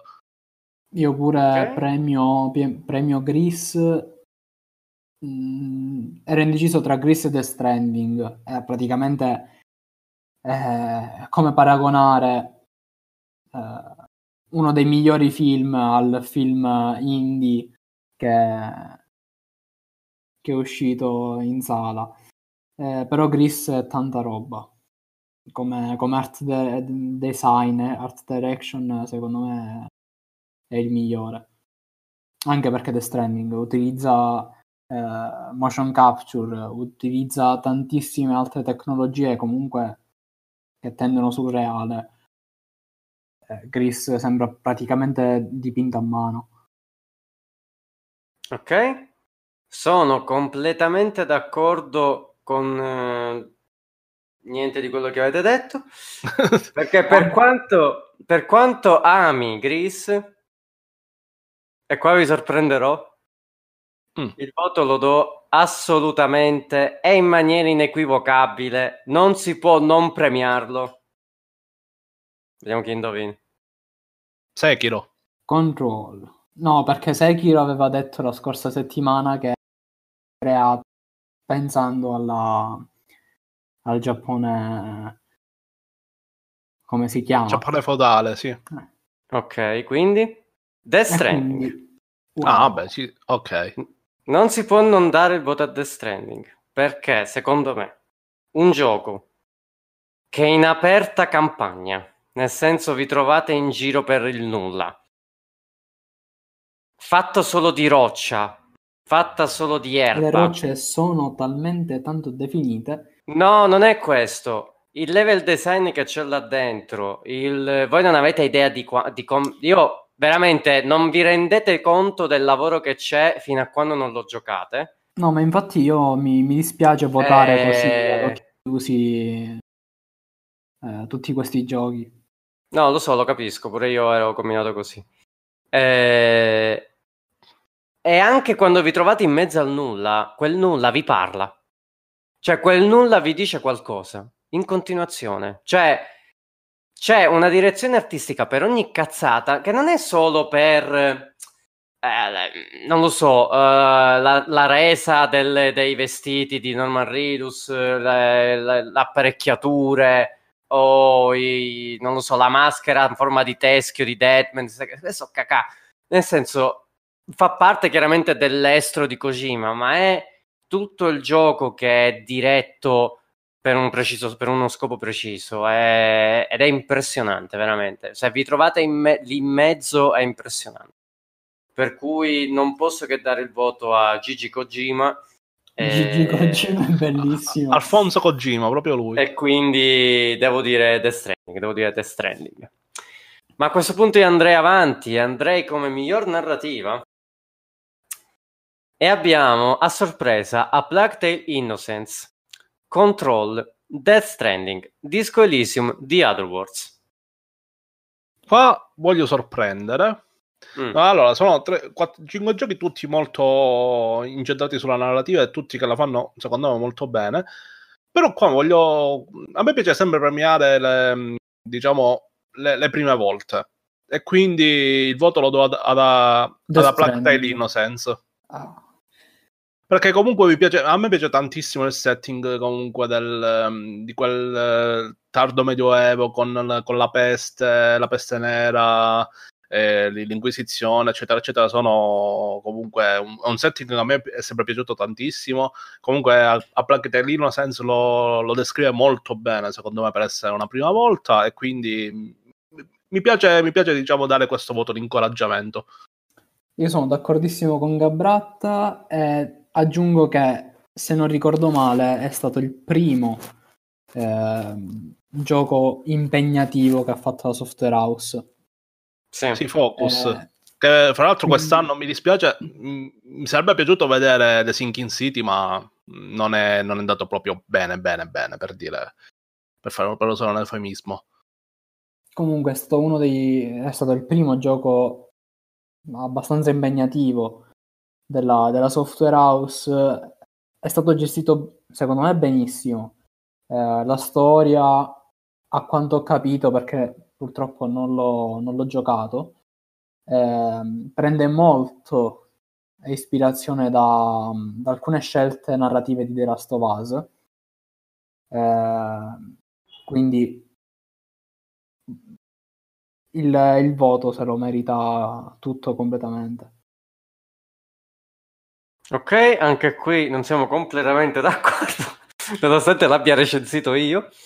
E chiaramente trovate sempre tutto lì. Io qui sono tremendamente combattuto. Tra Control, The Outer Wars e The Stranding. E The Anzi, Stranding. No, perché The Stranding... Vabbè, ti lascio votare poi. Ok, allora The Other Worlds ehm, è scritto molto bene, soprattutto perché è, come ho detto in fase di recensione, un tipo di scrittura che ultimamente non si vede più. È una scrittura votata al cazzeggio, se volete, eh, ma nonostante tutto riesce a essere anche molto interessante e molto profonda sotto certi punti di vista. Death Stranding basa tutto, ehm, anzi, secondo me la narrazione all'interno di Death Stranding viene un po' messa sotto, come dire, in maniera un, non dico in sottopiano, eh, si può dire sottopiano? Cosa sto dicendo? Sottopiano. Sotto, sotto, no, beh, sotto, sotto- olio, sotto sale. Sì, non sotto so, olio, non sì. so cosa ho detto. Eh, È un comunque, neologismo. In secondo piano. Non lo so cosa ho detto, comunque viene messa in, secondo piano, volevo dire. eh? Sottopiano, che cazzo dico pure io? Eh, vabbè, In un neologismo. piano, in secondo piano, sottopiano, eh, se c'è, io dico sempre, se c'è petaloso potete dire quello che cazzo vi pare. Ma sì. Eh, allora, sottopiano, a questo punto lo, lo facciamo questo nuovo Coniamo neologismo. questo nuovo. Coniamo questo neologismo. Sottopiano eh, dal gameplay, ma anche dalle lunghe cutscene. Io sono contro le cutscene, un giorno ne discuteremo. Eh, quindi, visto anche tutto il popò di roba che c'è all'interno di quel gioco, visto anche il modo in cui è narrato e di come sono costruiti i personaggi all'interno del titolo e di come è costruito tutto il contesto del cazzo, voto controllo Mm, e ok. mi assumo la responsabilità. Verrai punito per questo. Verrò punito per questo e ora siamo al miglior gioco dell'anno. Oh, la ciccia. Ricorda- allora, l'abbiamo già detto la settimana scorsa, però ripetiamo, magari qualcuno ha cambiato idea. Abbiamo Control, Death Stranding, Resident Evil 2, Sekiro Shadows Die Twice e The Other Worlds. Anche se qua c'è scritto The Other Wilds, ma è sbagliato. È The Other Worlds. Chi va? Smash Bros. anche fra, Smash fra Game Bros, of Year. vero, hai ragione, hai ragione. Ok. Allora, io qui vi sorprenderò. Allora, vi sorprenderò perché il voto, rullo di tamburi, l'ho dato a Sekiro. Hai cambiato idea? No, mi pare, no, mi, mi pare che avevo detto già Sekiro Destra, all'inizio. avevi detto destra, avevi detto destra. No, no, no, aspetta, io ho Guarda detto di, di cuore, aspetta, di cuore, voto Sekiro, ma sono sicurissimo che vincerà Death Stranding. Proprio mi ci gioco Ok. tutto. Ok. Però se devo dire la mia, per me è Sekiro. Proprio a mani... Non mi, mi- non mi viene da dire a mani basse, ma più che altro... Cioè, il discorso è che quest'anno comunque si sono viste cose molto belle, ma non c'è il gioco che secondo me ha, mm, mi ha fatto impazzire, mettiamola così. Quindi diciamo che do il voto a, que- a questi, a questi cinque che ci sono, ho dato il voto a quello che mi è piaciuto di più, ovvero Sekiro. Però se devo dirla la mia, devo, devo dire la mia, mh, quest'anno, oddio, mh, non saprei cosa votare sinceramente quest'anno. E anche perché The Pruld ha fatto il miglior video dell'anno su Sekiro. Sì, Quindi... Quel Eh, video no, mi fa eh, morire dalle risate. Esatto. Quindi, ok. Dario. Io voto per The Stranding, anche se, come volevo dire poco fa, The Stranding secondo me è un gioco che va premiato, diciamo personalmente, dopo averlo giocato e dopo averlo compreso appieno. Perché eh, tutte le recensioni contrastanti che ci sono sul web, tutti, eh, tutte le persone che dicono che è bello, che è brutto e non si riesce a capire che tipo di, di gioco sia, se sia realmente una, un brutto gioco o comunque se la, eh, sarà il miglior gioco dell'anno, devo dire che Death Stranding però ha tutte le potenzialità per, eh, per essere il Game of the Year. Anche Ok. perché non, non c'è stato alcun uh, diretto competitor come è stato l'anno scorso e l'abbiamo ripetuto la scorsa, scorsa scorso podcast. L'anno scorso avevamo God of War e eh, Red Dead Redemption 2. Quest'anno diciamo che è un poco povero come, come uscite, anche perché l'anno prossimo usciranno le, le nuove console. Quindi confermo il, il voto a Death Stranding. Ok, quindi detto questo, possiamo passare al prossimo blocco. Eh, Eh, manca il tuo sbaglio? Sì, Cosa? in effetti sì. Ma qual è il tuo, il tuo voto? eh, questo, questo non credo. Eh, passiamo avanti. Secondo me si vergogna perché vuole votare Super Smash Bros. Allora, dipende, dipende cosa vuoi fare. Se tu vuoi farti venire le crisi epilettiche, io credo che Smash Bros. sia il gioco della. No, secondo A me nemmeno lì vincerebbe comunque. Ok. Allora, uh, scorsa settimana ho detto che secondo me vincerà Control. Mm. Dopo aver giocato Death Stranding, Direi che vincerà contro. direi che vincerà Control. Perché? No, vi spiego anche perché mi assumo tutta la responsabilità di quello che sto per dire. Come ho detto più e più volte, Death Stranding è un gioco altamente emotivo, altamente empatico. Ed è un gioco che, vista la natura anche del suo gameplay, può non piacere a tantissime persone. Questo non vuol dire che è un gioco brutto, che un bel gioco lo è perché piace a più persone rispetto a quelle a cui non piace, ok? Non sto dicendo questo. Però eh, all'interno, secondo me, delle votazioni ci sarà una forte discrepanza. Io di questo sono sicuro. E secondo me verrà votato. Non dico Resident Evil 2 perché secondo me dare un premio a un remake è stronzo. Sì, sono d'accordo. da- per quanto sia ottimo Resident Evil, ma non, non direi. The Other Wars, secondo me, già essere arrivato qua è un miracolo. Smash Bros. Vabbè. Control è un miracolo comunque già la candidatura, secondo me, perché comunque non, non- anche loro... Cioè, io l'avevo, io me l'immaginavo, però molti non se l'aspettavano. Sekiro è Sekiro, per carità. Però secondo me verrà premiato Control perché riesce a portare il genere a un livello diverso rispetto a Death Stranding, mentre Death Stranding rimane molto legato a un certo tipo di cinematografia di cui Death Stranding, di cui Kojima è chiaramente eh, amante. Control riesce a portare qualcosa che normalmente in un videogioco non si vede, ovvero un modo di raccontare una storia in maniera quasi asincrona e alla in fin dei conti alla David Lynch e portare qualcosa con quello stampo, con quello stile all'interno del mondo videoludico è di una difficoltà impressionante e Control, lo ripeto, è un gioco altamente memorabile, per cui nonostante non se lo meriterebbe, lo dico in tutta onestà, non se lo meriterebbe rispetto magari a Sekiro o a Death Stranding, vincerà Control. Mm. Non mi dispiacerebbe, devo essere sincero.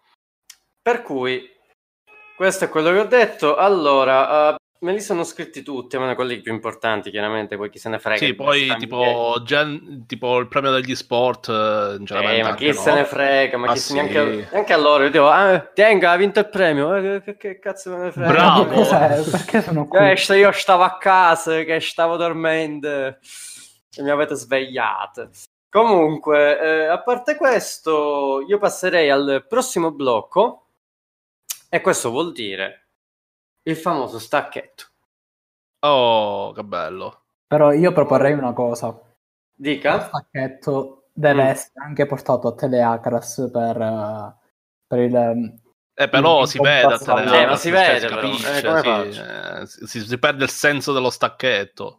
Eh, non ha, non ha tanto senso. Eh, che cos'è? Facendolo vedere? Eh, grazie, si vede. Che non è che-? Eh, boh. Ok, allora, cominciamo. Si sente? Sì, poco, ma si sente e non riesco a capire cose. Forse, allora, dico una bottiglia di plastica che viene leggermente premuta. No. Dario? Mannaggia. Credo una, una penna. No. No. È il mio pad mentre schiacciavo i tasti L3 ed R3. Niente, Ah, non siete ok. proprio...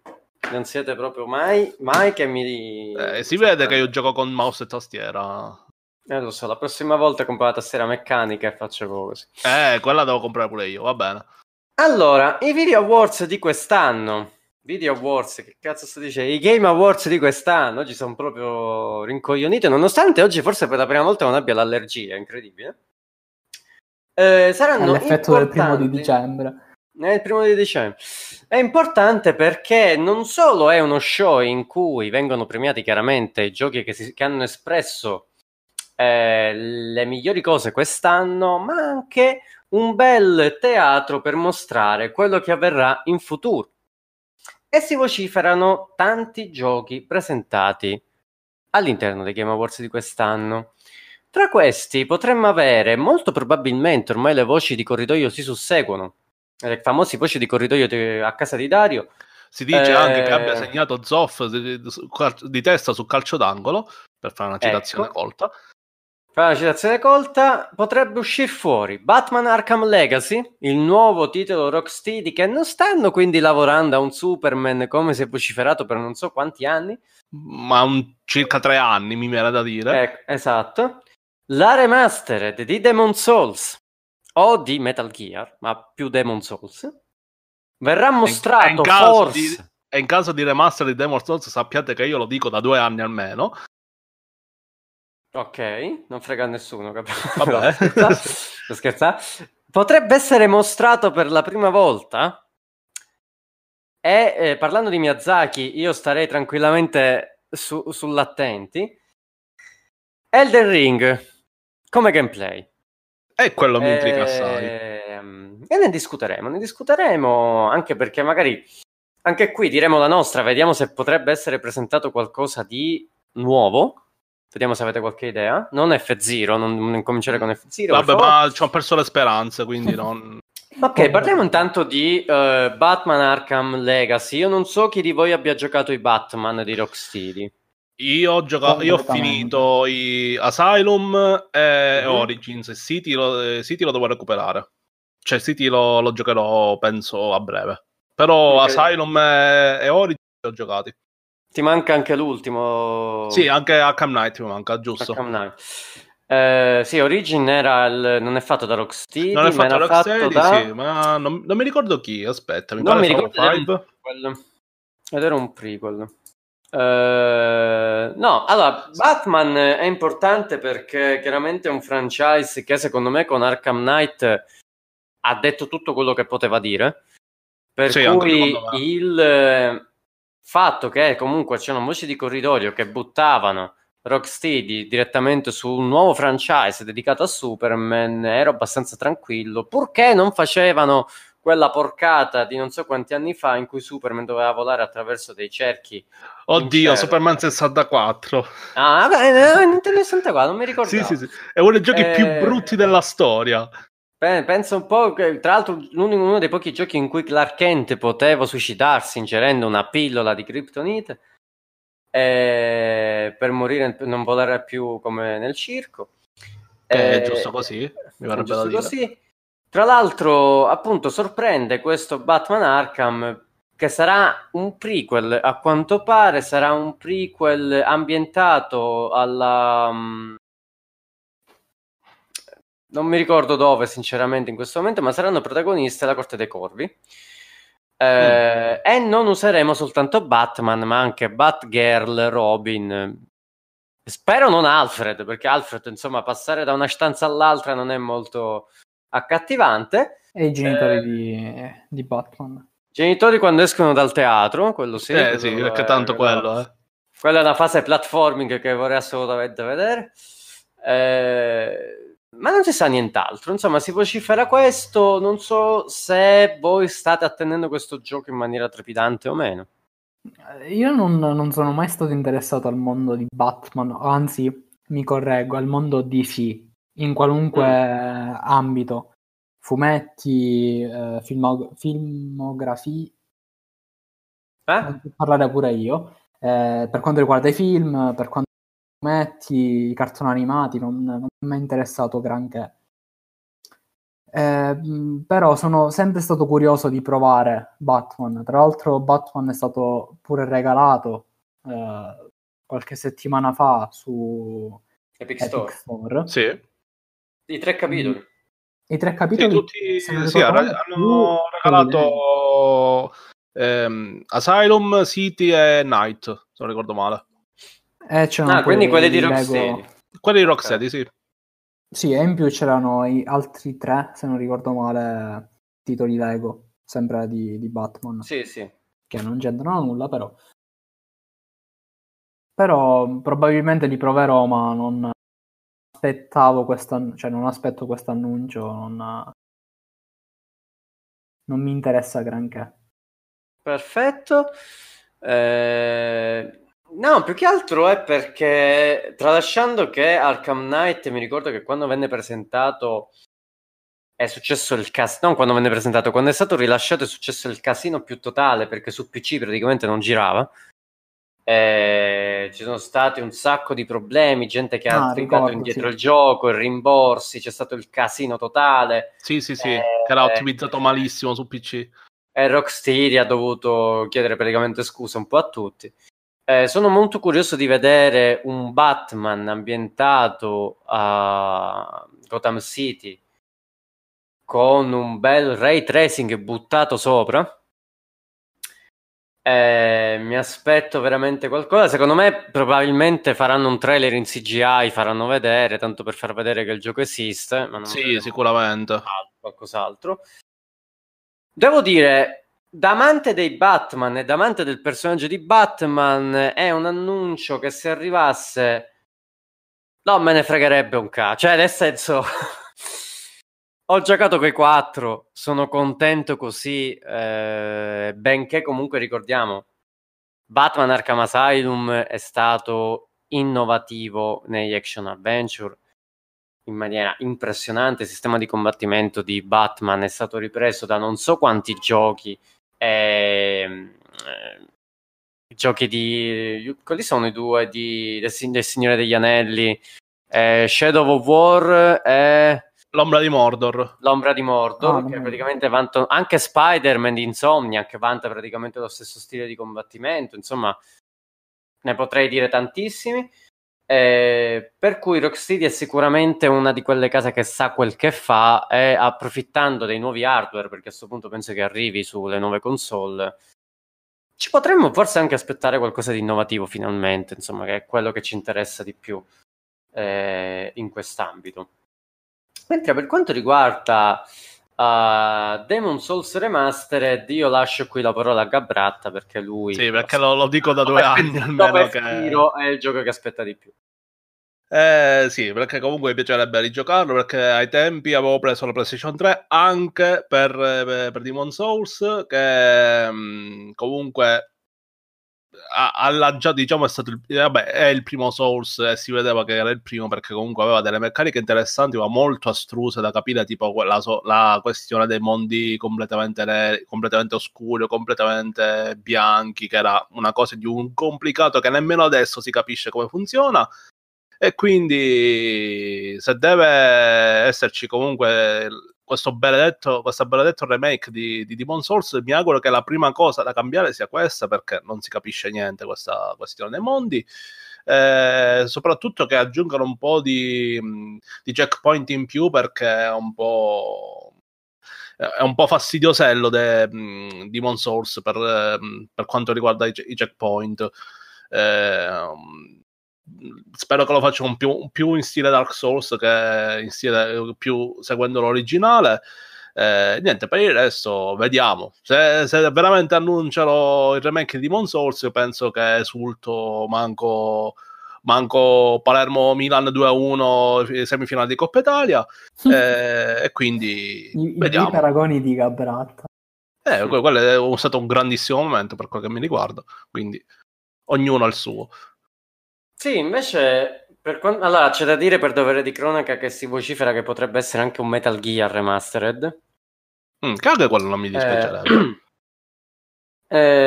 eh, tra l'altro se ne dovrebbe occupare Blue Point Games, che è praticamente chi si occupa delle remastered per Sony, perché ha prodotto i God of War Remastered, Shadow of the Colossus, eh, già Metal Gear Solid 2 e 3, eh, aveva già fatto la Metal Gear HD, effettivamente fare un'altra remastered potrebbe essere a questo punto veramente eh, Demon Souls. La questione che dicevi tu dei mondi bianchi, della tendenza bianco-nera, io me la sono spiegata semplicemente che con la tendenza scura il gioco diventava più difficile, con la tendenza chiara avevi la maggiore possibilità di trovare più... Tra l'altro con la tendenza scura ti scomparivano più nemici, più fantasmi. Sì, sì e con il mondo chiaro avevi la possibilità di avere nemici in meno e premi migliori, tutto qua, perché influiva anche sul numero di anime che potevi ottenere.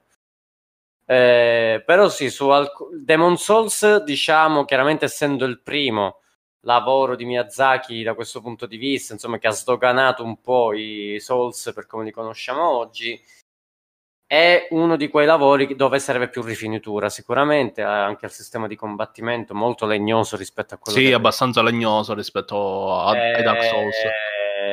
Qualche ingenuità, ingenuità sparsa qui e lì, però sarebbe interessante avere una remastered, però vedendo quello che è stato fatto con Dark Souls sinceramente mm. non sono così entusiasta, ecco. Sì, vabbè, su Dark Souls però era comunque una remastered alla fine, quindi il lavoro era un po' meno. Qua si su... tratta anche di remastered. S- mh, però secondo me servirebbe più un remake addirittura di chi che una remastered. Ah, cioè una remastered non... non No, ma secondo me serve, perché comunque ci sono delle cose di, di Demon Souls che secondo me vanno, vanno cambiate. O meglio, non cambiate, ma aggiornate. Eh, ma è molto difficile che Miyazaki faccia un remake di un suo gioco affidandolo a un altro team. Cioè, sì, questo sì, è assolutamente sì, difficile. Però secondo me è quello che servirebbe a Demons. Secondo me un remake non arriverà mai perché comunque Miyazaki è una di quelle persone che vuole andare avanti. Quel che ha fatto ha fatto e buonanotte. Cioè, anche sì, per sì, esempio, che, non arriverà mai. che approvo al 200%. Non dire. arriverà mai, per esempio, un remake di Metal Gear, anche se chiaramente ora è di Konami, quindi non aspetto vuol dire da questo punto di vista. Co- come non arriverà un, un, Metal Gear Vive 2 che con uh, i nemici che erano dei membri di Segugio, lo, lo sosterrò uh, fino alla morte. Eh, vabbè, vediamo. Esatto, per cui attendiamo notizie da questo punto di vista. E poi, eh, sempre parlando di Miyazaki, abbiamo Elden Ring. Cosa sappiamo di Elden Ring? Di Elden Ring sappiamo che è sviluppato in stretta collaborazione con George Martin, l'autore di quello che noi conosciamo come Game of Thrones. E sarà chiaramente un'evoluzione, quanto visto sia in Dark Souls che in Sekiro. Vi saranno probabilmente dei combattimenti a cavallo, si potranno utilizzare i cavalli i bracci che vediamo saranno riutilizzabili, avranno a quanto pare diversi poteri che conterranno i poteri dei vari boss sconfitti. Un meccanismo che magari ricorda un po' dei Mecray 5, la questione dei bracci che possono essere utilizzabili in maniera diversa, anche Shadow of the Twilight. Tra l'altro quest'anno abbiamo avuto due titoli con protagonisti, due tizi con due braccia amputate. Questo anche... Beh, una categoria a parte. Avrei fatto una categoria a parte solo per loro. Ti immagini? Per i, per i non normodotati. Vabbè, comunque, Elden Ring a quanto pare dovrebbe uscire un trailer gameplay. Voi Vediamo. aspettate un nuovo titolo di Miyazaki, anche se sembra scontata questa risposta. Io sono molto, molto, molto curioso. Molto curioso anche perché comunque Non lo so, cioè non, non cerco di non farmi aspettative anche perché se mi faccio aspettative resto deluso, quindi voglio vedere che cosa, promo- cosa propongono e vediamo se mi esalta oppure no. Vediamo, Mm, lascio carta bianca. Dario, tu che non ti sei mai approcciato ai Souls, che ne pensi?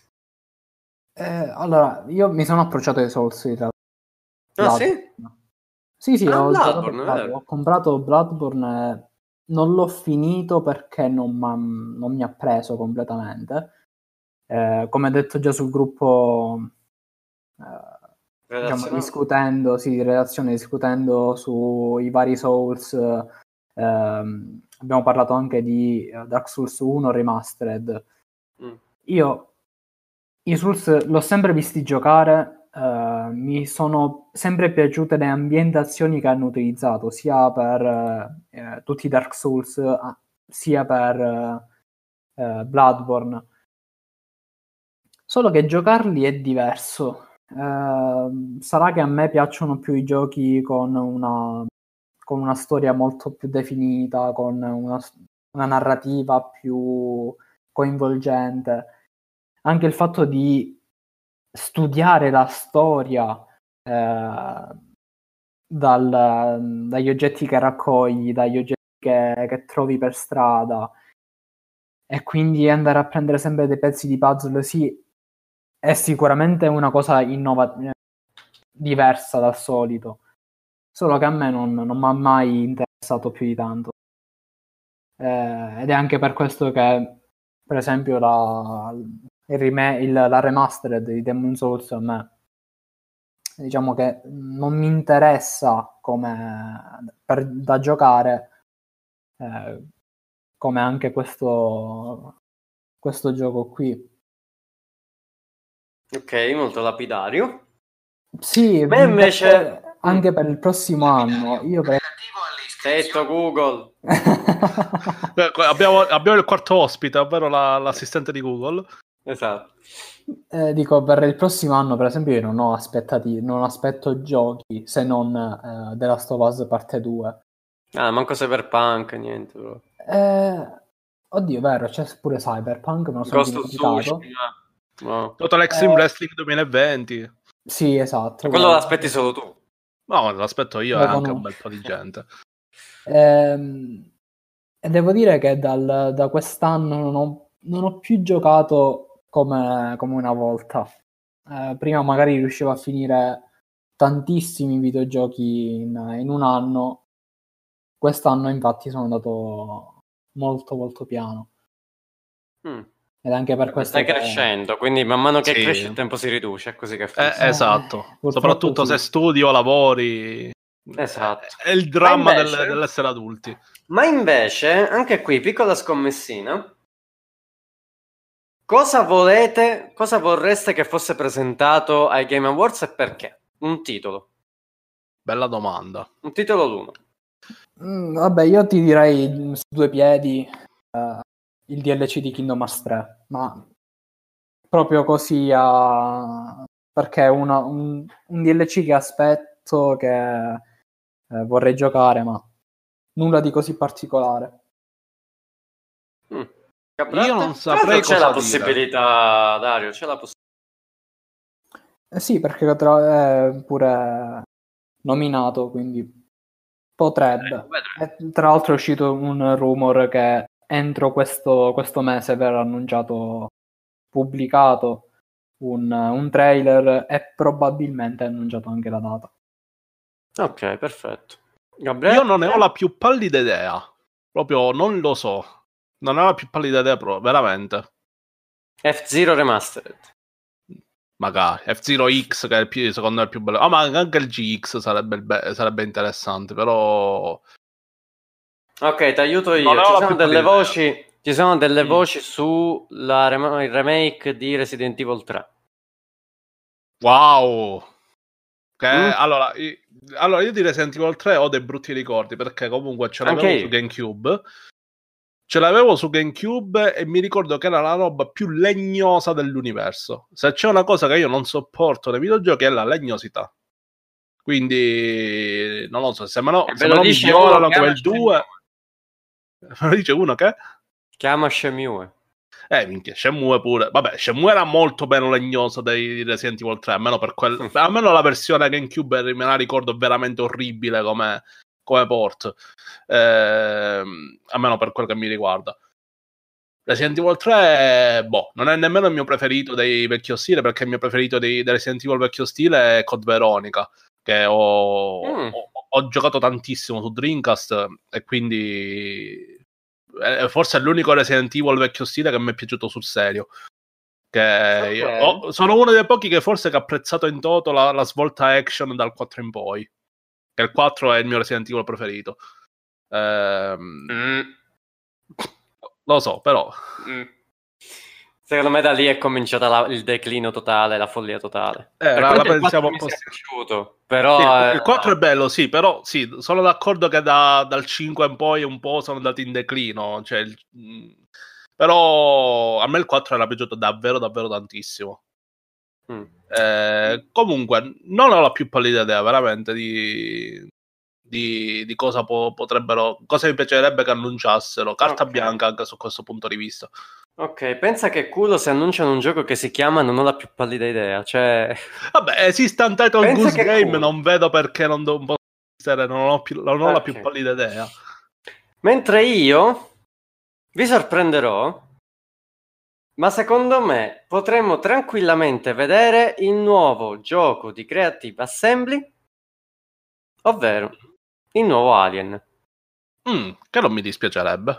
Che chiaramente non sarà Alien Isolation 2, mi, mi sparerei alle palle. No, no, no, no, ma un senso. sequel di Alien Isolation o un prequel o quel che è. Ma visto che se ne è vociferato fino all'anno scorso e poi non se ne è saputo più nulla, c'erano dei tweet, c'era tutto e poi sono tutti scomparsi, secondo me a sorpresa vedremo il nuovo Alien. Mm, non mi dispiacerebbe per niente. Ricordatevi queste parole. Ok, eh, passiamo oltre. Parliamo 10 minuti di Google Stadia, ma prima chiaramente lo stacchetto. E lo stacchetto eh, non so che cazzo fa. Ah, Ok, posso farlo io in caso lo stacchetto? Ma No, ce l'ho, ce l'ho, ce l'ho. Va bene.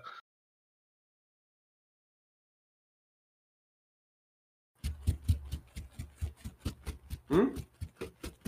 È un, eh, un grattaformaggio. Cos'è? Eh, so. secondo me pure, secondo me è il nuovo Mac. No, Eh, inside joke. No, non lo so. No, è un fazzolettino di carta che scuotevo. Io veramente... Ah, ok, va bene. Non lo so, ragazzi, veramente. Allora, parliamo di 10, 5 Più minuti di Google più Stadia. passa il tempo, più mi chiedo perché ogni domenica devo fare questa cosa. Ma manco io, credo. volevo- Ce lo chiediamo tutti. Eh, allora, eh, Google Stadia non c'è modo di girarci intorno, è un disastro. è un disastro. Eh, chiaramente loro eh, abbiamo eh, si è, comper- si è completata diciamo la triade delle prese per il culo perché abbiamo avuto No Man's Sky, Watch Dogs e ora abbiamo anche Google Stadia. Stadia da annoverare Sì. tra eh, la triade delle prese per il culo, chiaramente è qualcosa che ancora è molto indietro rispetto a quello che doveva essere, ci sono molti problemi, nessuno dei giochi riesce a tenere il 4K senza problemi, presentando una risoluzione forse di 1440. No, Eh, dire- eh, ti direi di più. Mm? Io mh, allora, eh, ho finito poco fa, diciamo, prima della, di iniziare la registrazione, di vedere un video eh, su YouTube dei Prodigic che praticamente eh, sostengono, o comunque hanno provato a giocare su Stadia su un monitor Quad HD.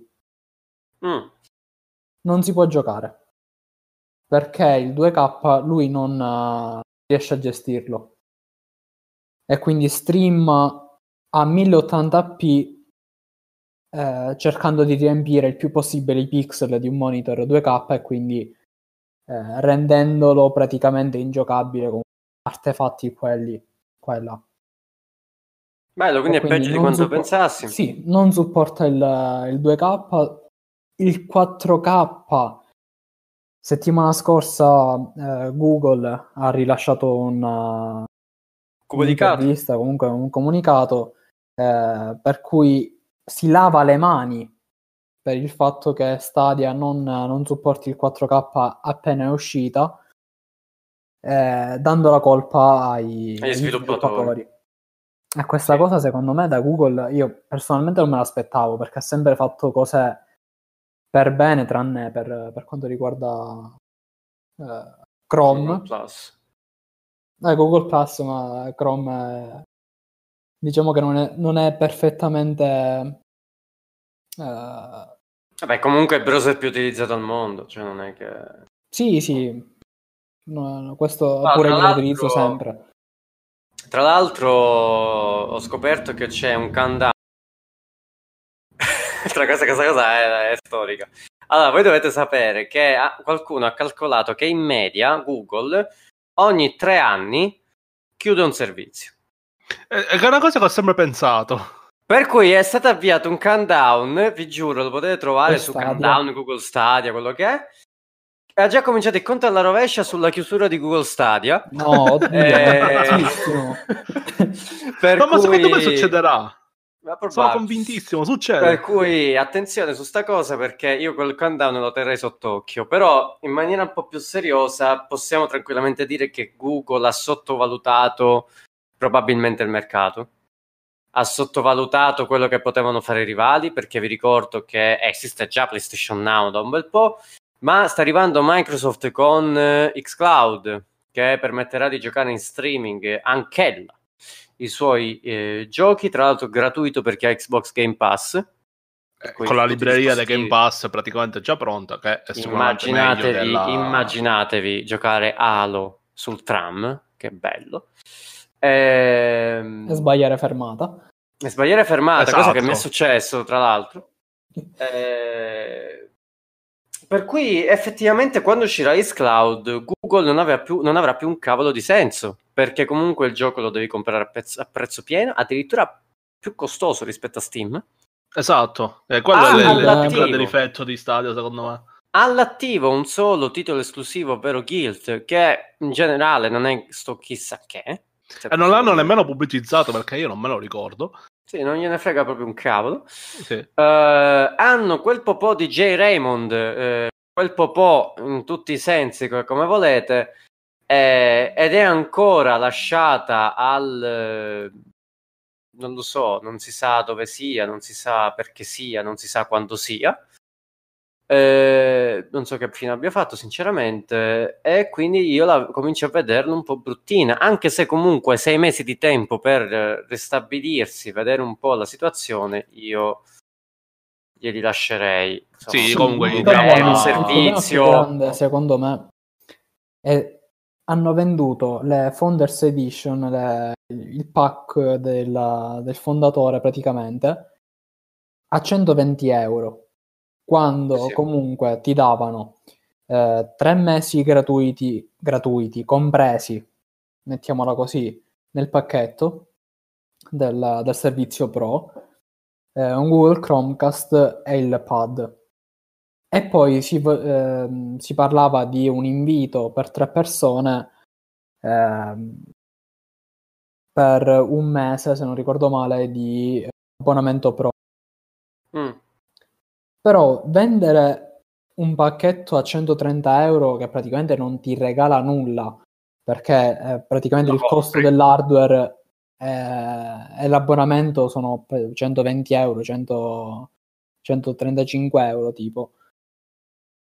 Tu stai comprando un servizio che non ti offre né giochi gratuiti né sconti sostanziali e soprattutto non ti offre la stabilità che aveva promesso all'inizio Google.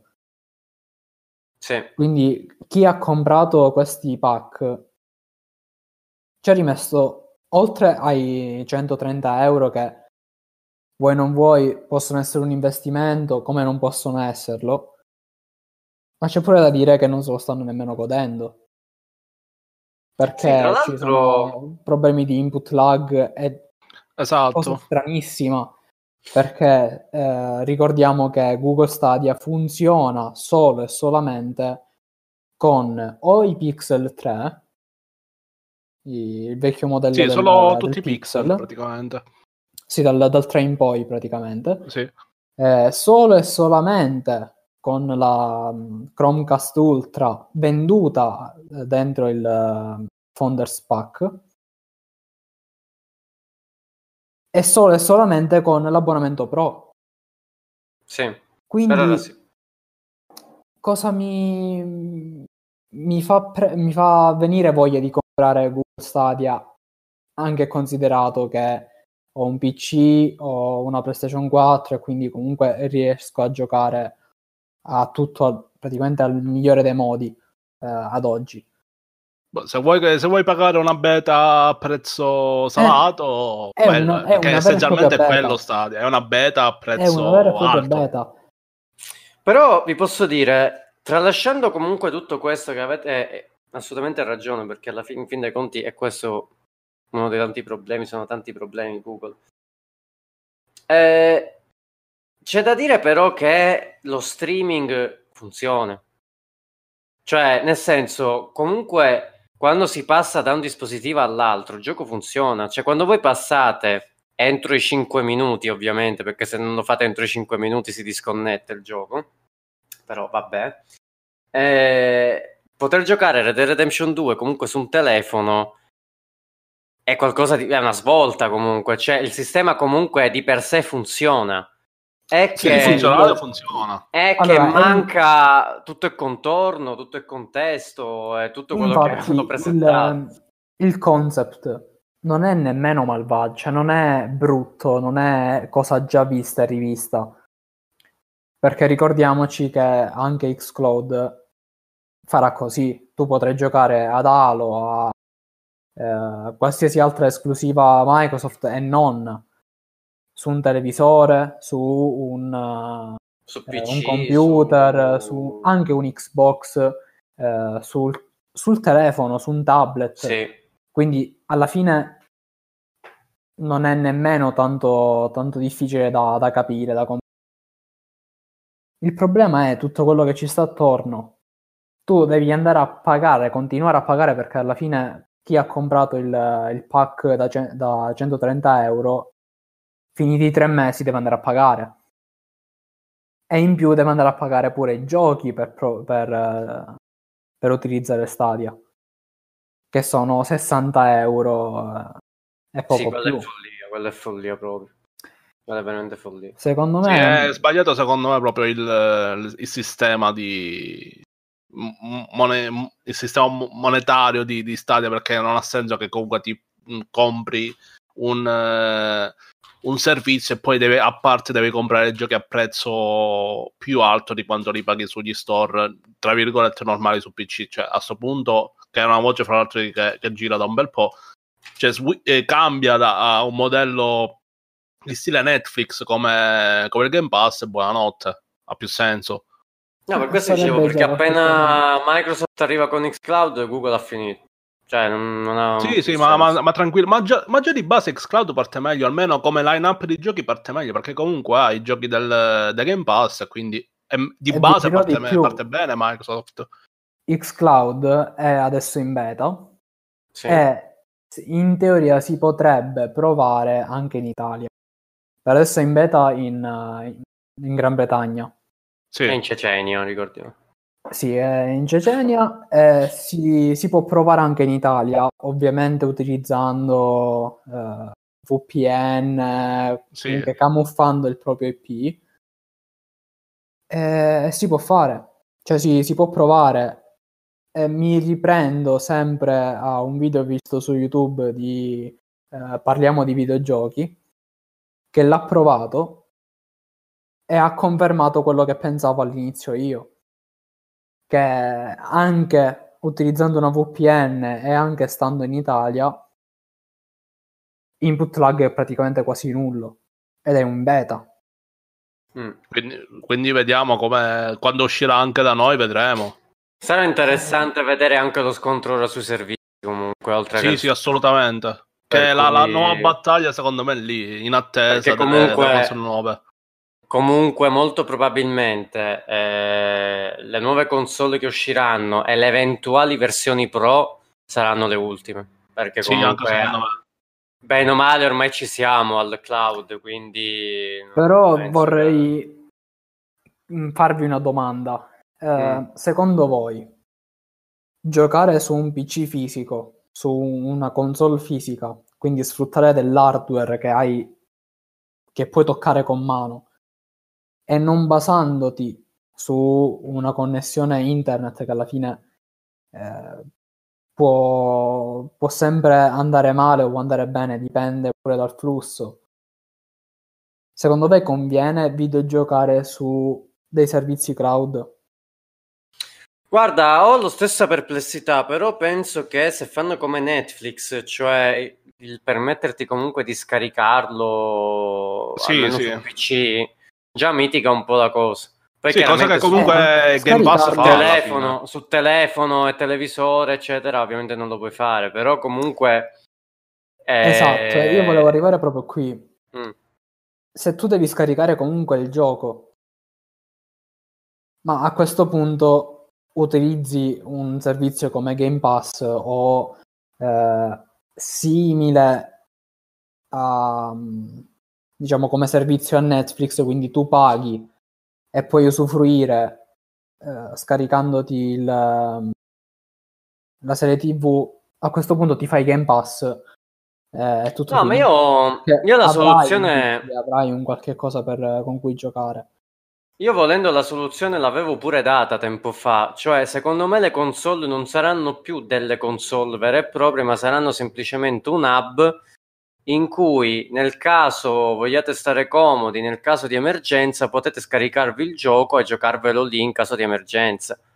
Una, una, una scatolina, tipo... un tipo la, sì, la, voce che si vociferava dell'Xbox eh, che cosa stava così. preparando una versione una console, anche perché Xbox ha fatto una console senza lettura ottica senza disco sì la One Digital quello potrebbe essere un eh, secondo me non a caso l'ha sviluppata apposta sì. Eh, secondo me quello può essere il futuro, magari un dispositivi molto più piccoli, eh, tipo quanto un hard disk esterno, una cosa del oh, genere, anche, potete salvare un anche gioco. adesso un, un, un, un Android box, ecco, non mi arriva la parola, tipo per esempio... Sì, una cosa eh, del genere. Sì, sì, grande quanto un Android box, tipo per esempio anche, anche Shield TV, per esempio, la, la può fare tranquillamente. Oppure penso possa farlo anche il, il Mi Box di, di Xiaomi che perché ha il Chromecast integrato, quindi credo, ma non ne sono sicuro che Stadia dovrebbe supportarlo in teoria. Sì, no, penso che man mano, man mano, che passerà il tempo poi... Sì, comunque, ma mano a mano che comunque la tecnologia andrà, continuerà a fare passi avanti, prima o poi ci arriveremo in ogni caso alla console proprio piccola quanto un, un Android Box. Sì, sì, però c'è, ritornando al discorso giocare in cloud, giocare in rete, utilizzando la rete, la qualità grafica che tralasciando l'input lag che può essere risolto in tantissimi modi, tralasciando i comandi, eccetera, eccetera. Io proprio parlo di qualità grafica, visto che stiamo iniziando ad avere dei veri e propri capolavori di arte. Secondo voi giocare comunque eh, in cloud, in streaming, appaga come avere un PC, una console sotto mano e poter basarsi su quell'hardware.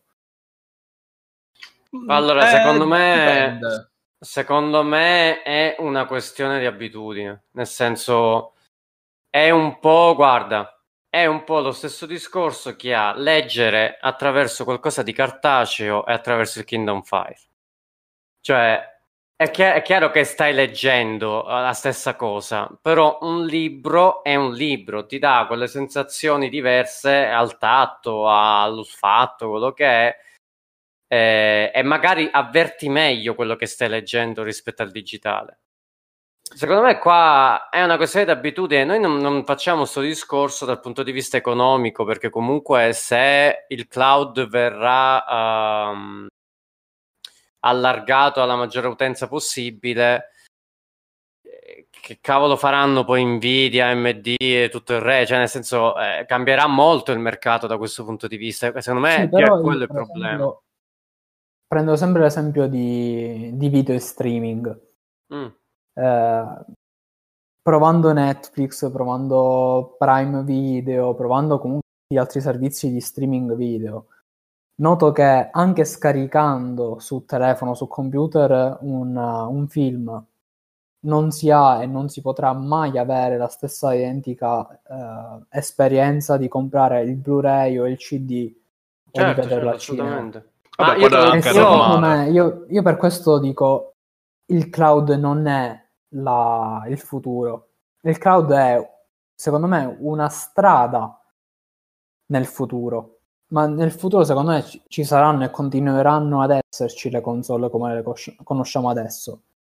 Se, con o senza lettore ottico ci può stare. Mm, ma secondo però, me come hardware ci, ci saranno. Però però visto quello che e poi chiudiamo perché stiamo facendo tardi di remastered e, sì. Remake ne parliamo settimana prossima c'è da dire che quello che sta facendo Disney Plus con il suo sistema streaming è anche quello di mettere eh, dei contenuti speciali solo ed esclusivi per la piattaforma che non sono nemmeno presenti sui Blu-ray per cui a quel punto e te lo dice uno che compra Blu-ray e ne compra parecchi perché piace avere lo scatolato, il disco e tutto quanto.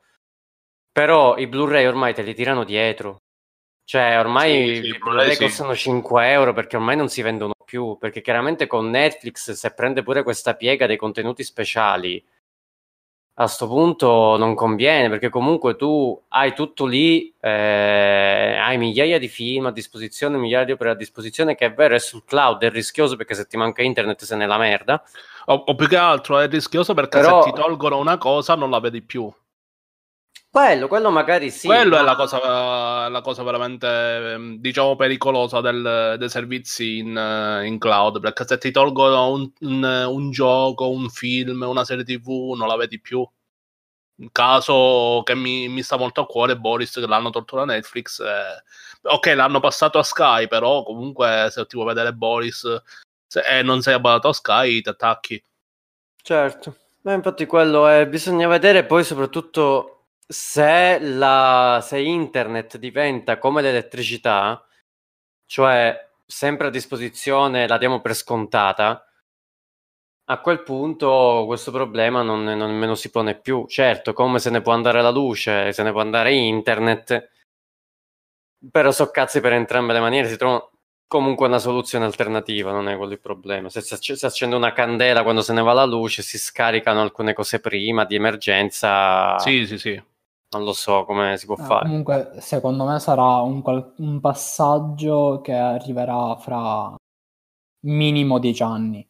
Sì, io gli do massimo dieci anni come, sì, o meglio, no, come passaggio. Molto prima, molto massimo, prima. Eh, massimo dieci anni. Ormai sicuramente arriverà prima. Secondo me già fra tre, tre anni già cambierà tutto, tutto quanto. Boh, allora, PlayStation se 4 già Google Stadia, se già Google Stadia, se già Google Stadia lancia così, fra tre anni, ragazzi, cioè già sì, possiamo giocare tutto sul cloud. Ok, Secondo però mm, sì. se tu parli Dici. di giocare nel cloud va bene, perché comunque i servizi ci sono e coesistono con delle console fisiche. Per quanto riguarda la scomparsa completa delle console come le conosciamo oggi, comunque che... No, quello l'ho detto, probabilmente magari ci saranno le console pro che resteranno fino al 2025-2026 e poi basta. Cioè, raga, 2026 eh, che ci sia ancora una scatola di plastica su cui giocare mi pare un po' esagerato. Cioè, ormai mi, veramente mi sembra anacronistico, se devo essere sincero. Eh, già secondo me le nuove console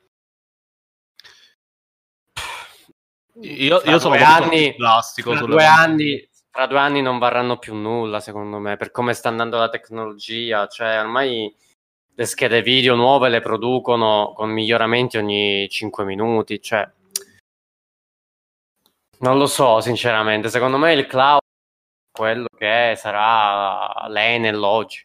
cioè, eh, più una roba sarà una roba scontata a cui non facciamo più caso. Accendi un interruttore e fai quello che vuoi, vedi film, giochi, senti musica Eh, rimarrà il mercato di nicchia per chi compra ancora i vinili, per chi compra ancora le musicassette, per chi compra ancora i Blu-ray, eccetera. Sì, vabbè, sono, ovviamente. Comunque saranno mercati che coesisteranno. Ci saranno io... chi comprerà le Collector's Edition per quanto riguarda i giochi, o magari anche semplice scatolato, eh, però è chiaro sì, che... Sì, sì.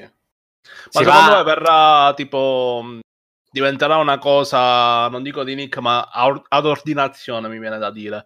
Anche per, esempio... anche per una questione puramente ambientale, cioè ormai sì, sì, sì, sì, a, da quel punto di vista ormai... Sì, beh, se pensiamo che per esempio Football Manager 2020 la versione scatolata è fatta in impatto zero, tutta di cartone. In caucciù, in caucciù. Sì o in calcio però sarà, sarà, interessante analizzare questo fenomeno negli anni a venire perché è uno dei più grandi cambiamenti che, potrebbe, che potrebbero avvenire a livello tecnologico.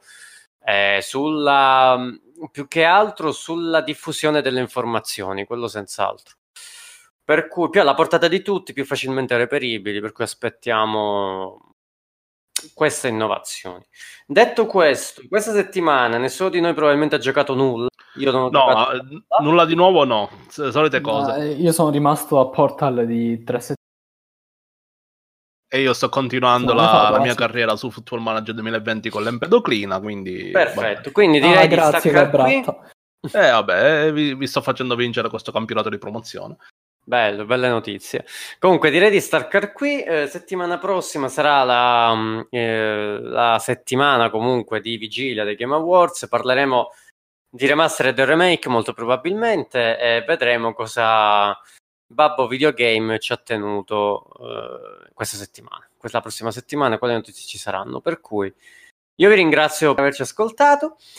Vi rimando sempre a settimana prossima, uh, lo trovate lunedì ovviamente il nostro podcast su Spotify, Google Podcast, iTunes e chi più ne ha più ne metta. Ovviamente seguiteci su tutte le pagine social, gamecompass.it, il sito gamecompass.it in cui trovate tutti gli articoli. Per quanto riguarda noi, io saluto, se mi posso permettere, Gabratta. Ma certo che poi ovviamente saluto anche voi. Ciao bella gente. Permettiti. E mi permetto di insultare violentemente Dario Ganci. Ciao uomo. Te lo permetto. Ok. Quindi ci risentiamo settimana prossima. State, fate i bravi, mi raccomando, perché altrimenti a Natale, Babbo Natale non mi porta Death Stranding. Attenzione. Mi porta il carbone. Mi porta il carbone di Death Stranding. Quindi, dai, ciao a tutti, alla prossima. ciao. ciao. ciao.